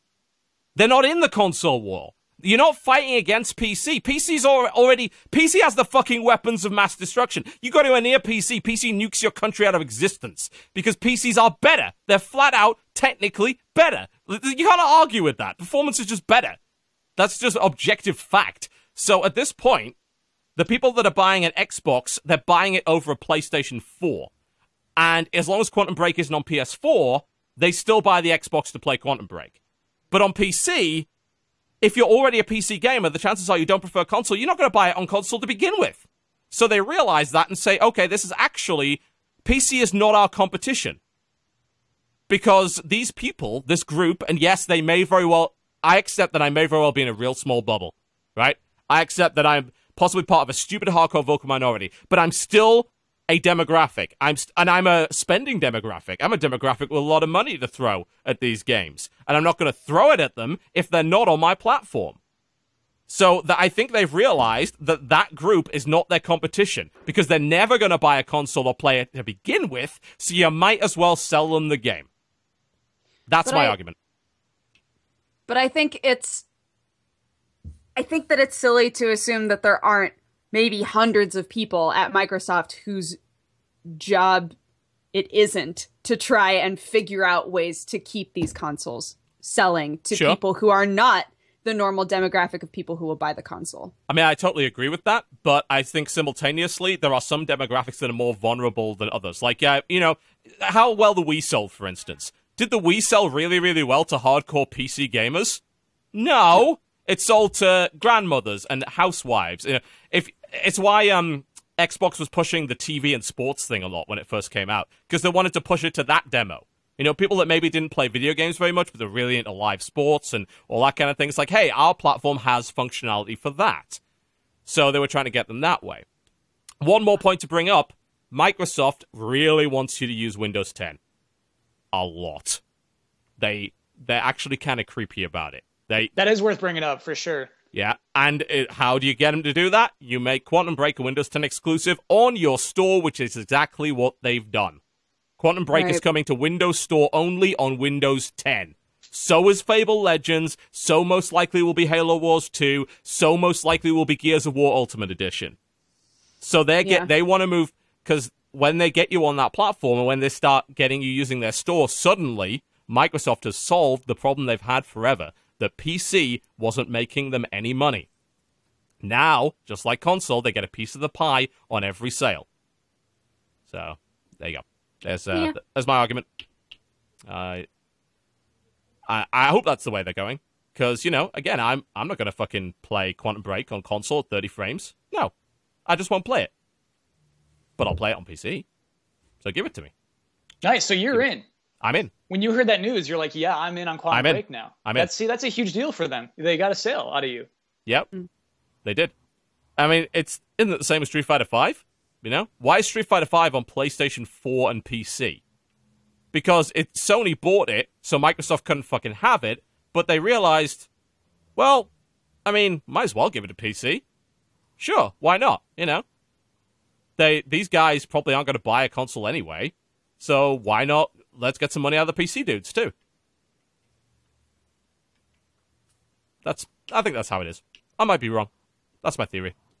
I don't know. I agree with you in this weird way that like, if you asked a, like, there's so many consoles that are sold, right? And if you asked like someone who owns a console, like what 30 frames per second means, there's a lot of people who don't know what that means. No, they don't. When you ask somebody who has a PC like you own, what 30 fr- like everyone knows what frames per second are. There's no one who has a super nice PC who doesn't know about things. no, like that. because why would you buy it otherwise? Because you buy Yeah. a super nice PC for performance. That's the sole reason to do it. So, High yeah, I see what you're resolution and performance. like I don't think there is a ton of overlap. I think they are pretty separate markets. Yeah, I, I think that. Well, I think that was probably not the case in the past, but I think that now, you know, really, console and PC gaming is so similar, and PC gaming is objectively better in performance that they realize, well, I mean, we can't compete on that front, so we need to look at other ways. Yes, Jesse? Okay, so the assumption here is that the mi- the company in question, Microsoft, would rather. I don't understand why they wouldn't actively be trying to like. We're gonna make a bunch of awesome games and put them only on Xbox. So sure, you're a PC user, but guess what? You don't get to play this game unless you have an Xbox. F you. Um, yeah, and now I turn around and say, your game runs at 30 FPS, I don't care. Right. And so if you say that, great. But I imagine there are many people out there who'd be like, okay, well, if I can afford a giant badass PC, I can also afford an Xbox, so I'll go do both. Yeah, but your game sucks And- because it's 30 FPS. But I guarantee people, if it's a popular game and it's a game that they have an investment in, they aren't going to care too much about that. People seem to overlook shit in games they love all the time. I understand So- that, and I know some people did overlook it when it comes to Bloodborne, but I think they believe. as- as- Here's the thing, especially if they can, if they're selling it through the Windows Store, they're making a lot more money on it, and they're also getting people onto Windows 10 in the process. They believe that the sacrifice is worth it to get a bigger installed user base on Windows 10, get a bigger installed user base on the Windows Store, and directly compete with Steam. Because right now, Microsoft, despite being originally a PC company with an operating system that the vast majority of PC gamers use, has fuck all market share in the gaming platform on PC, and they want they want that. They think that's a new market, and that, I think they're right because I think PC gamer PC gaming continues to grow. It's getting I'm bigger every year. If I'm an executive at the Xbox division and I see that we're going to go with the let's give these games that that we're going to be console exclusive to PC users, um, we aren't trying to pull them from from their market. We're giving them things and, and, and like giving up our exclusive exclusivity to them. Uh, that then it's sort of like I'm losing player base that I could grab here. Like people who would have been forced to buy it on Xbox. I mean, it seems like a nice thing to do, but from a business standpoint, you're kind of shooting yourself in the foot. Like, oh yeah, I no, we're that- totally Well, you, here's the thing: you don't make money by selling hardware, console hardware to people. Like they're probably still selling that fucking thing at a loss. Like you make money by selling multiple games and getting them to sign up for Xbox Live. That's you know that's where they make their money. If they have to have an Xbox first, to, like like you know. They yeah, but if to, like, here's the thing, like if you're a PC gamer that only owns an Xbox for like two fucking games that are exclusive, then actually Microsoft hasn't made much off you at all. You know, and and selling the console to them isn't making them any money. They're actually losing money by selling the console to you. If you don't buy multiple games and sub to their stupid fucking five dollars a month for multiplayer service, they ain't making shit. Well, this is why you're not going to ever get Halo on a PC because they need you to pay for the subscription to their service. And there's no way a PC player is gonna be like, in order to play Halo Online, I Yep. have to pay 5 more Mhm. dollars. Yep. That would This is where I agree happen. with you. Can you um name me the games that are coming to PC from Xbox? Quantum Break. Is that a multiplayer game? No. Oh, I have no idea what that game No, is it be not. now. It's gonna be shit, is what it's gonna be. But no, it is not. They are releasing Fable Legends, which is a bit weird because that is a multiplayer game. But Mm-hmm. you know, Gears of War primarily single player does have multiplayer, sure, but also kind of primarily single player.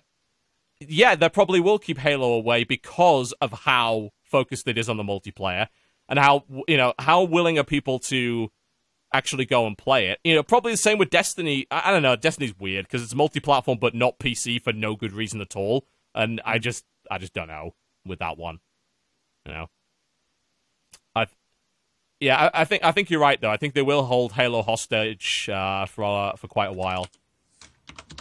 Um, Yeah, I think I they might eventually give in though. You know, I mean, and people actually make a fair point. Killer Instinct is coming.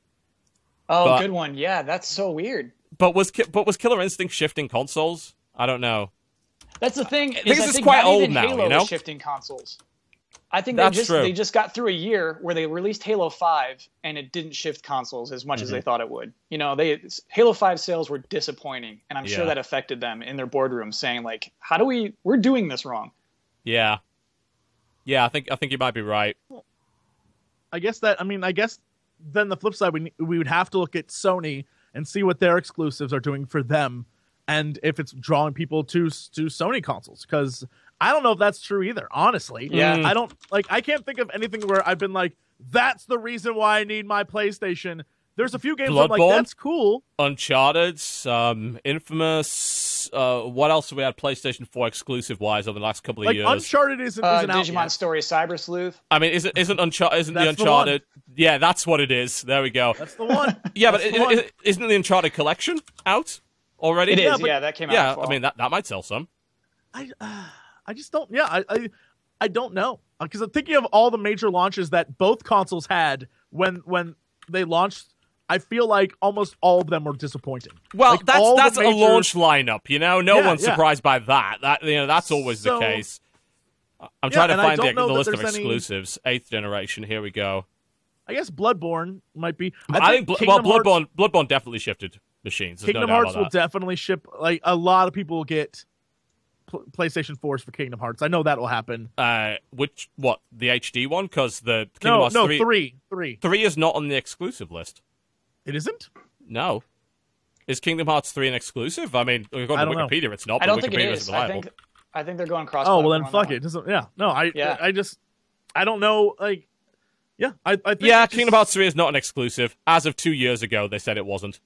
All right, so then there's I I mean I just don't know that PlayStation has the like the big killer game. Last Last Guardian, um, I mean, damn, it's Last Guardian's one of those games that if you're in the game industry, like that's your shit. You can't wait. But the vast majority of people are like, "What the fuck is that?" So I don't know that it's a big like major thing for people. Uh, um, Yeah, I'm, I'm just looking through the exclusives right now to see what would have shifted machines. I mean, I think Infamous Second Son probably shifted machines. It was the first really good exclusive outside of Resogun, which obviously didn't sell machines.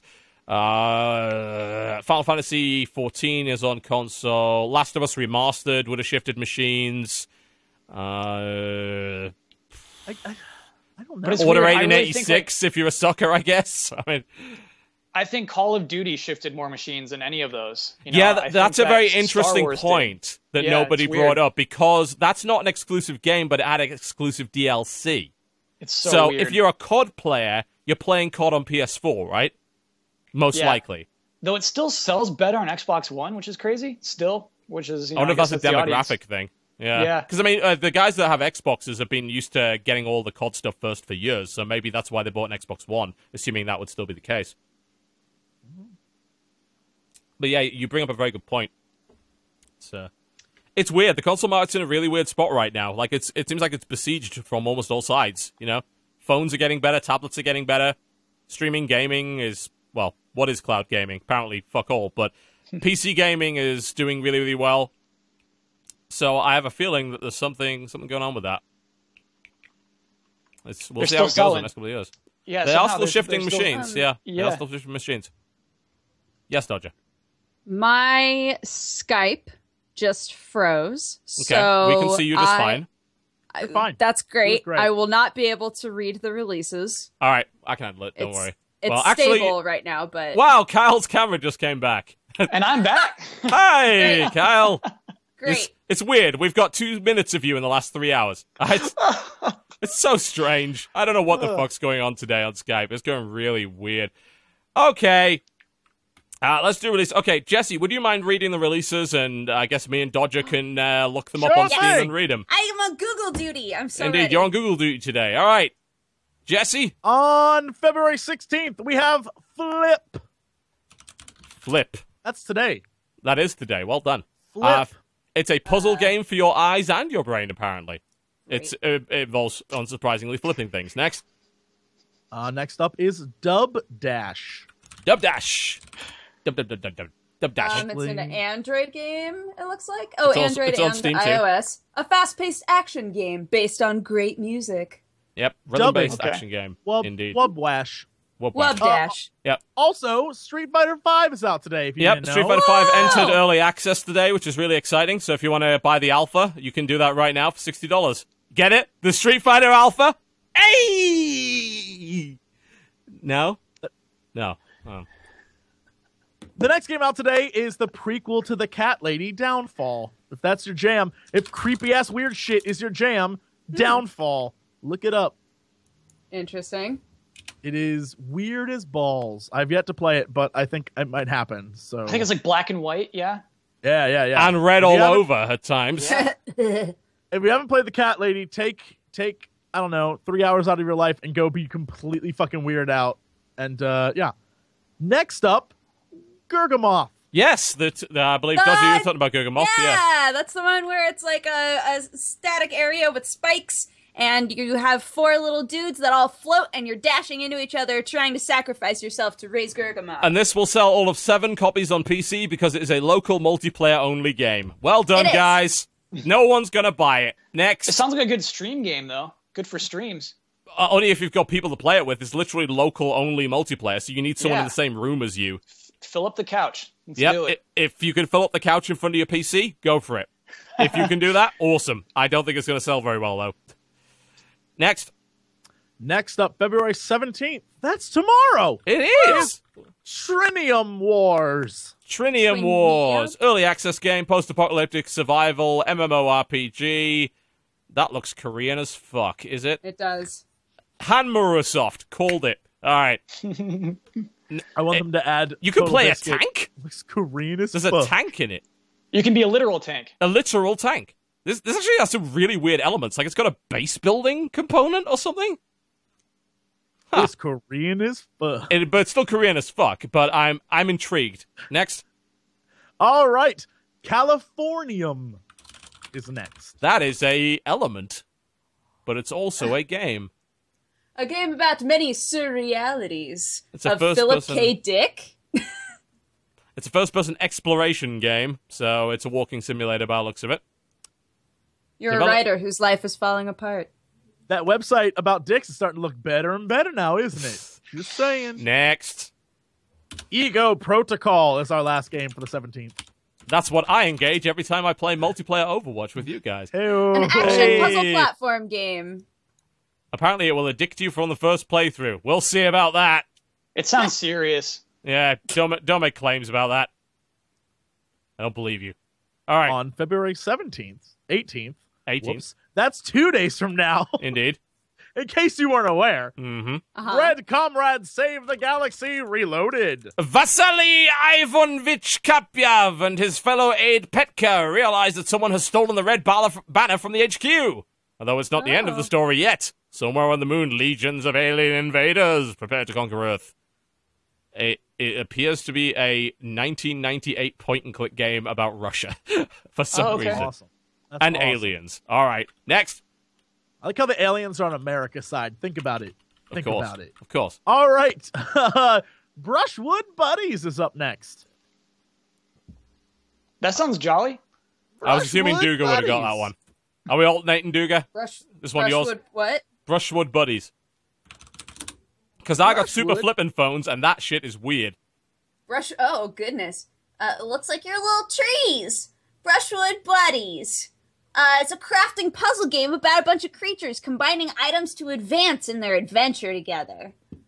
Players Yep. faced with a board of themed tiles which hold up to one item and then Oh, generate Cal's new gone ones. again.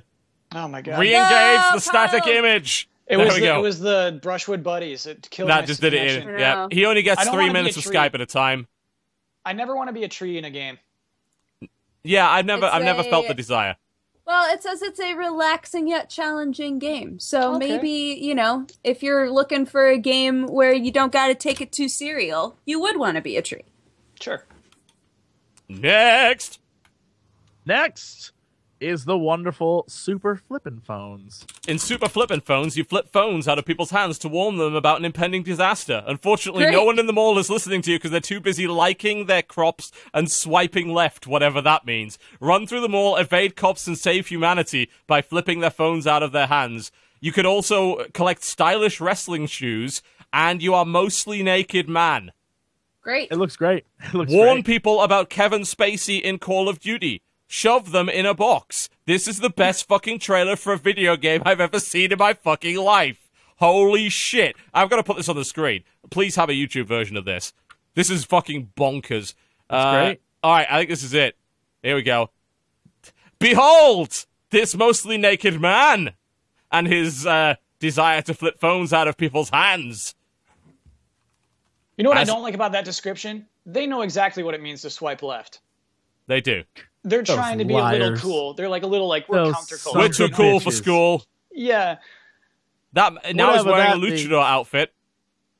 This game is fucking stupid. it's three dollars. This is this is pewdie bait. I'm gonna be honest, for the most That's- part. It's I this mean, is it. I'll play it. Yeah, of course you Yeah, will. looks great. It, this is a YouTuber game. Uh, kind of like a shower with your dad simulator. But I just love like all the scenarios, like warn people about Kevin Spacey, put uh, put people in boxes. This is fucking silly. Oh my. Well, it got the exposure you wanted, so there you go. Yeah. Cool. That that's a great trailer. Make more trailers like that. Next. All right, next up we have the Solus Project. The Soulless project. It's Solus. Solus. S O L U S, I believe. Solus. I keep forgetting you can't see the list, which is not helpful. I helpful. can't. No. A single player exploration and survival experience. Yay. First person and developed in Unreal Engine 4. Ooh. Sci-fi, I assume. Yeah, sci-fi survival game. Okay. Fair enough. Next. Next we have Devil Daggers. Ooh, stabby stabby. Devil That's a Daggers good is a title. fast-paced shooter. Ooh, that's unusual. Weirdly enough, it places you in a. Oh, this looks awful. Uh, it places you in an abyssal arena to face endless legions of demons armed with versatile magic daggers and a fluid movement system. Survive as long as you can. So it literally seems to just be, uh, kind of like uh, just an arena shooter inspired by 90s FPS. But it's only Uh-huh. like fighting off waves. far as I can tell, yeah, it's not like proper levels, which I which kind of sucks because really I'm not interested in sitting in the middle of a circle shooting things. Yeah, me neither. Next, Hero and Daughter Plus. that sounds dodgy as fuck. I'm gonna call visual novel. Hero Um, and daughter. Uh, hack and slash RPG. Ah, Well, Um, people keep making jokes about assets, so I'm going to assume there's lots of boobs. Nope, nope.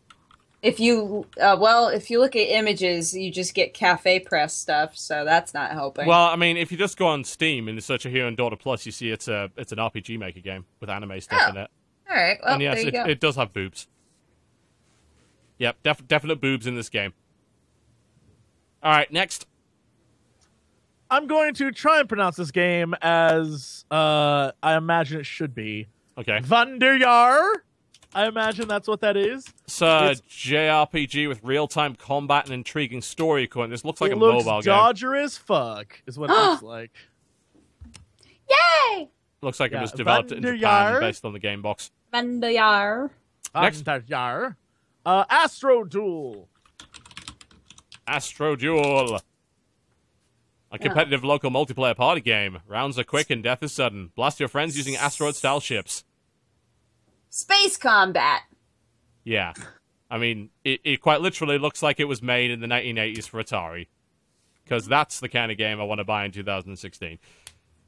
Ah, next. Next.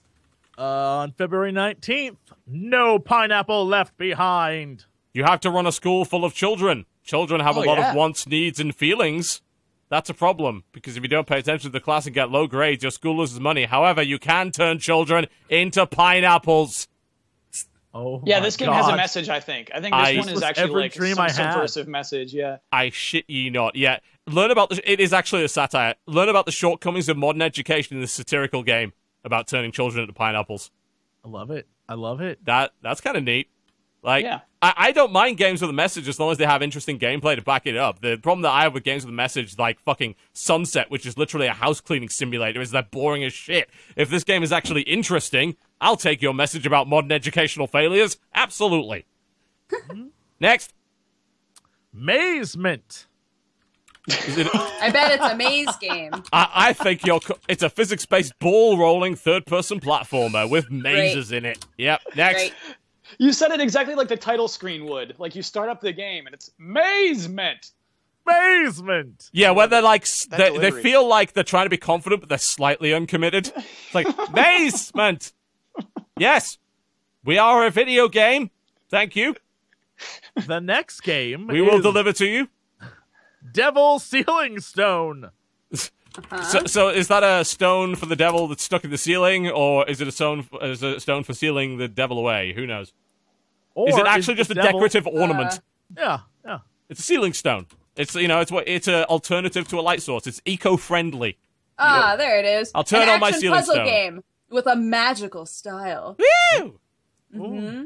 Uh, why? What is the style? In an underground city full of bizarre and magical atmosphere, adventurers can explore the ancient, mysterious epic. This looks fucking weird, guys. It's probably got random enemies, art- random stratagems, and Looks like, an RPG Maker game.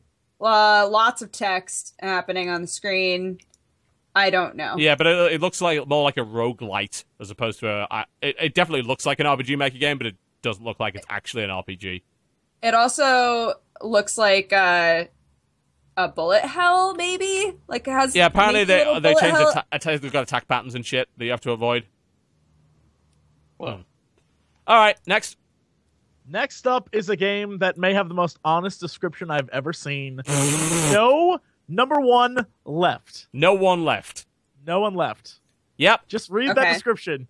It's the most honest Hey, thing I've hey, ever seen. let's try reading this description. No one left is a one-man project and it's been in development for a couple of months. Great, then I'm not gonna buy it. No, do you see at the top? It's great. It says, before purchasing, please note this game is incomplete and is currently in early alpha phase. Some things may not work properly or the way you might expect them to. You developed it for two months on your own. There's no way this is a game yet. Come on, really? that is an am- I know, I know, you know, I know what to expect from early access, but there's a huge difference in something like fucking Darkest Dungeon and this. You know, That is the most honest. Like, look, it's not. at least work. he's honest about it. You know, Yeah, it's just not. I'll gonna give him credit for that. You know, Uh, come back to me in a year when your game's actually you know in a better state.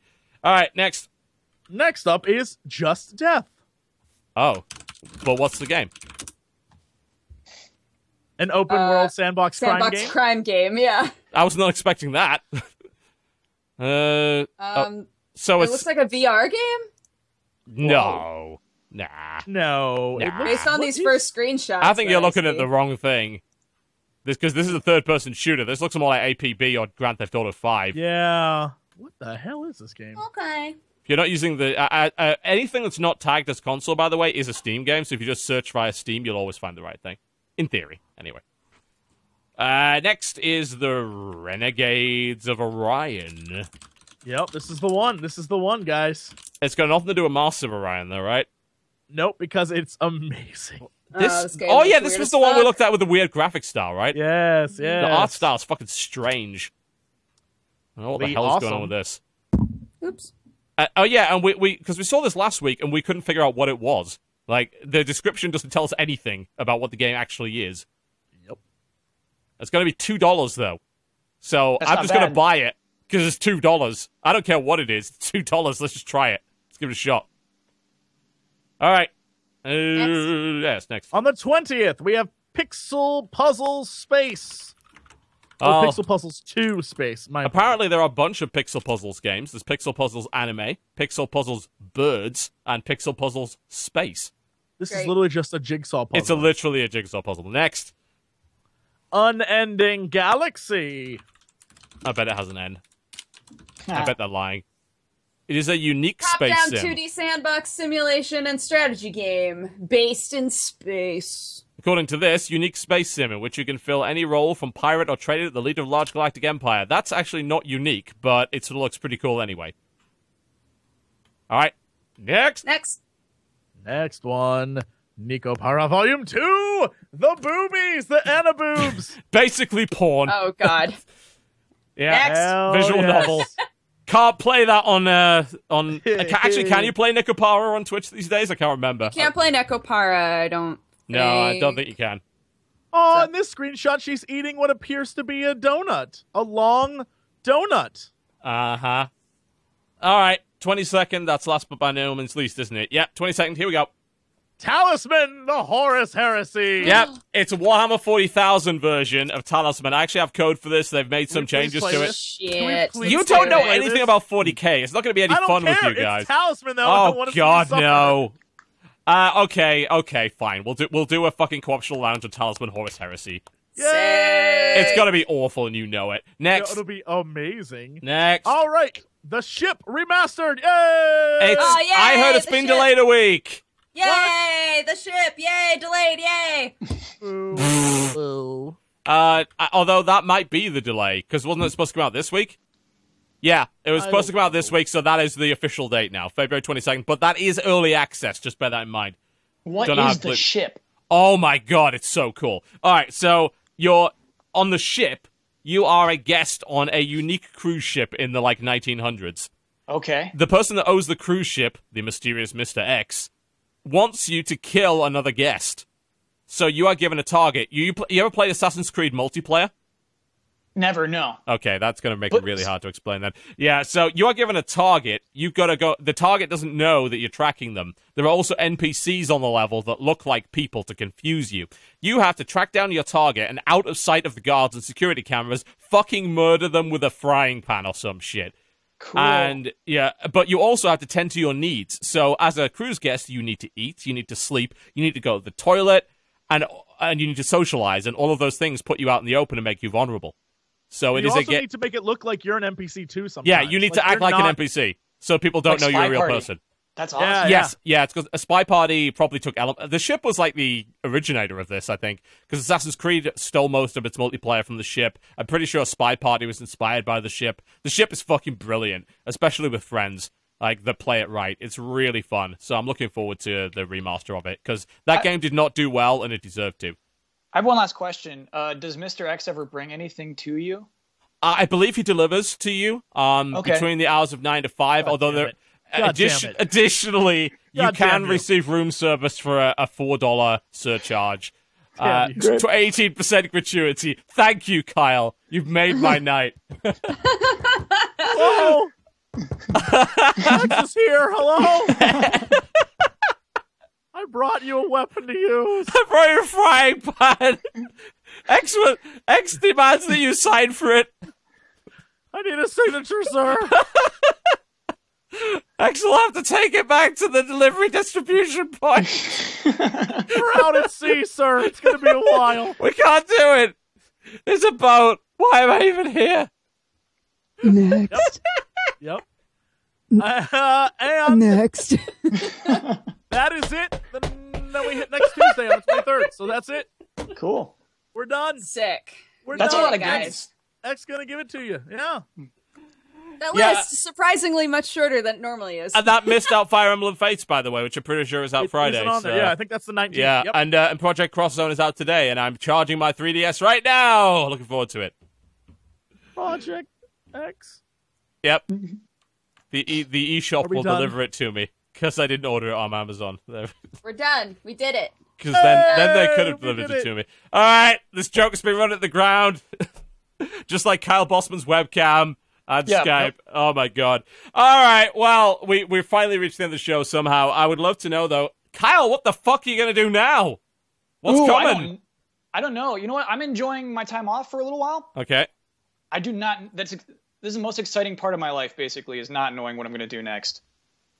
Uh, I mean, that's that terrifies most people, but Said okay. like a said like a man who truly doesn't know what he's gonna do. Yeah, yeah, exactly. Yeah, I do. I feel like I got a lot of opportunities in front of me, and so I, I want to explore everything. Explore you know what I mean? yeah. I want to. I Yeah. want to see. yeah, yeah, totally makes sense. I actually like just turned 30, which was already weird, and so like this on top of that is like, where am I going, dude? What am I going to do? Are Yeah, you gonna? so- are you finding yourself right now? Is this one of those moments where you're like, You're going on a tour know of the Middle East, which I could. India is debatably in, according to some people on the internet. Yeah, you- Chat. The Middle East is not defined well. Sorry, I've got a bit of a you know bugbear about that. Anyway, sorry, Kyle. counts. Go ahead. I absolutely think India counts. No, I mean that's it. Yeah, Jesse's right. Like I am finding myself or whatever. But yeah, it's weird. It's weird to decide what you want to do with your life. Uh, Mhm. I it's hear kind of heavy. And so a lot of people are just like, dudes, just Patreon, and like it, they make it sound so simple, but it's I don't know. There's a lot dude, just. Patreon? yeah, yeah, yeah. And so I don't know. I, it's a lot to look into. Pa- Patreon and the, the the Jim Sterling model, I guess, is probably a good way to go. Yeah, Se- se- he seems does to be all the right, way. right? Who knows? Uh, well, actually, you do know because you go on his Patreon page, you literally see how much money he makes. Then you might decide to go down his route. He's doing pretty scary? well. Yeah, like like it's out there. We all know how much money we're giving him. It's Yeah. I, I very much like my viewers not to know that. That's a very that's a benefit of not doing that.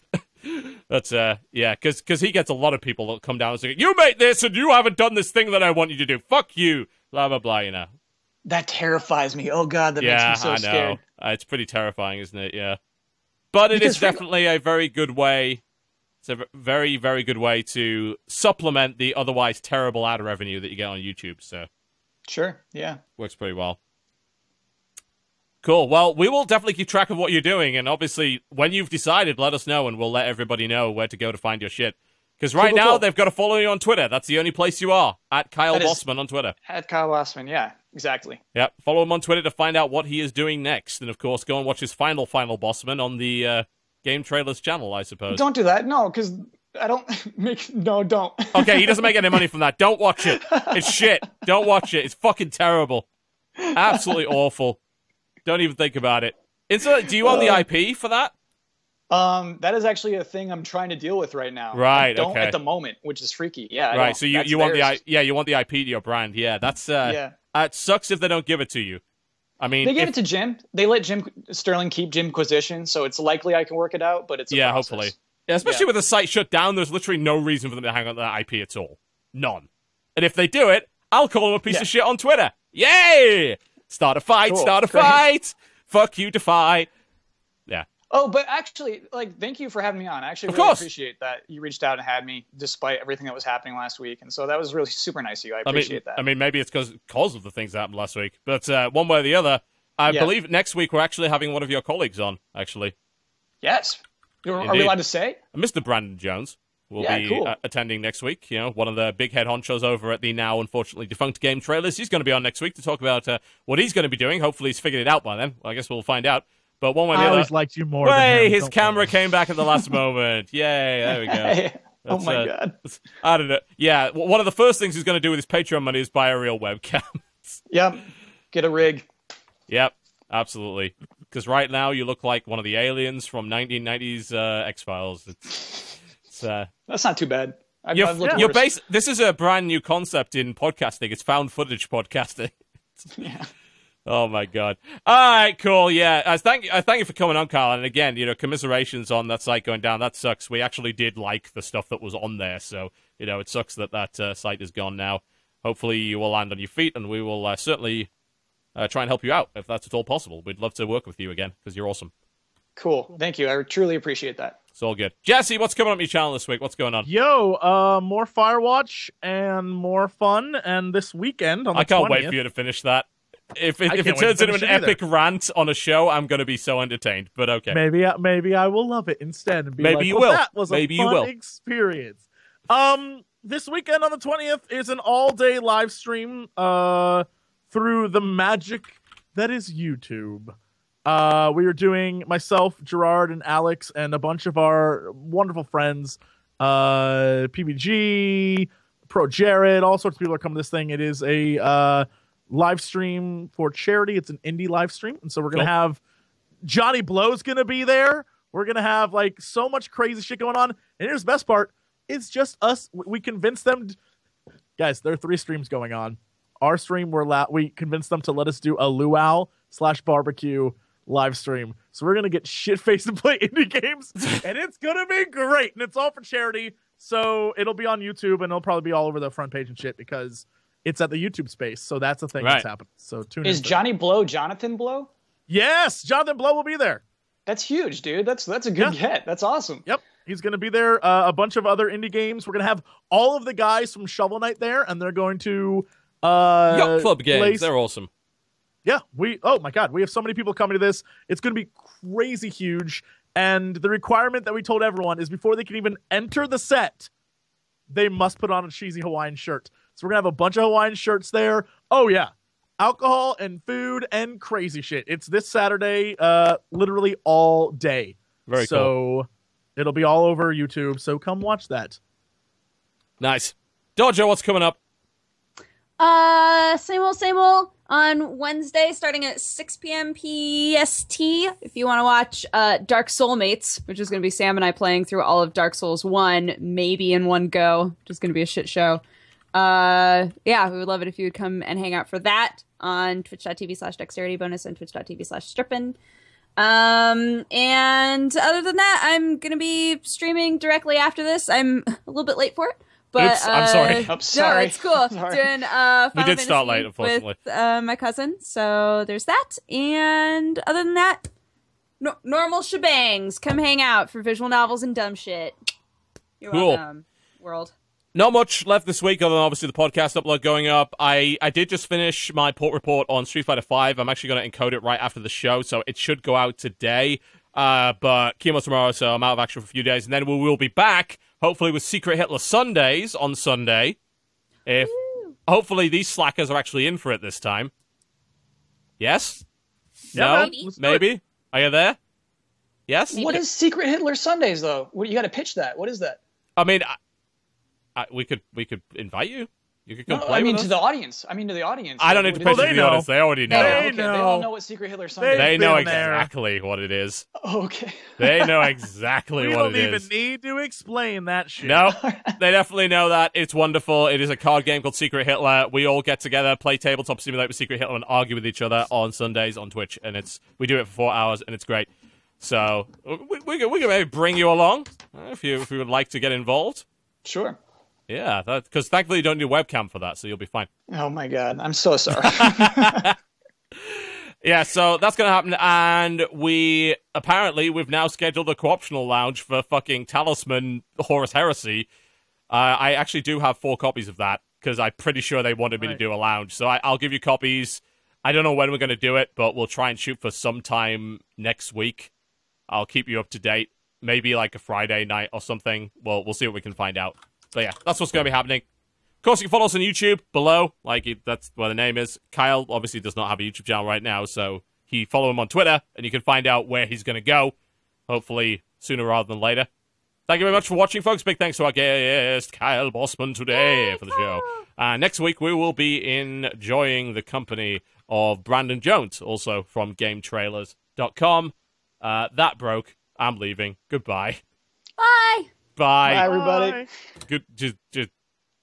Uh, X did not deliver us the camera at this point. no.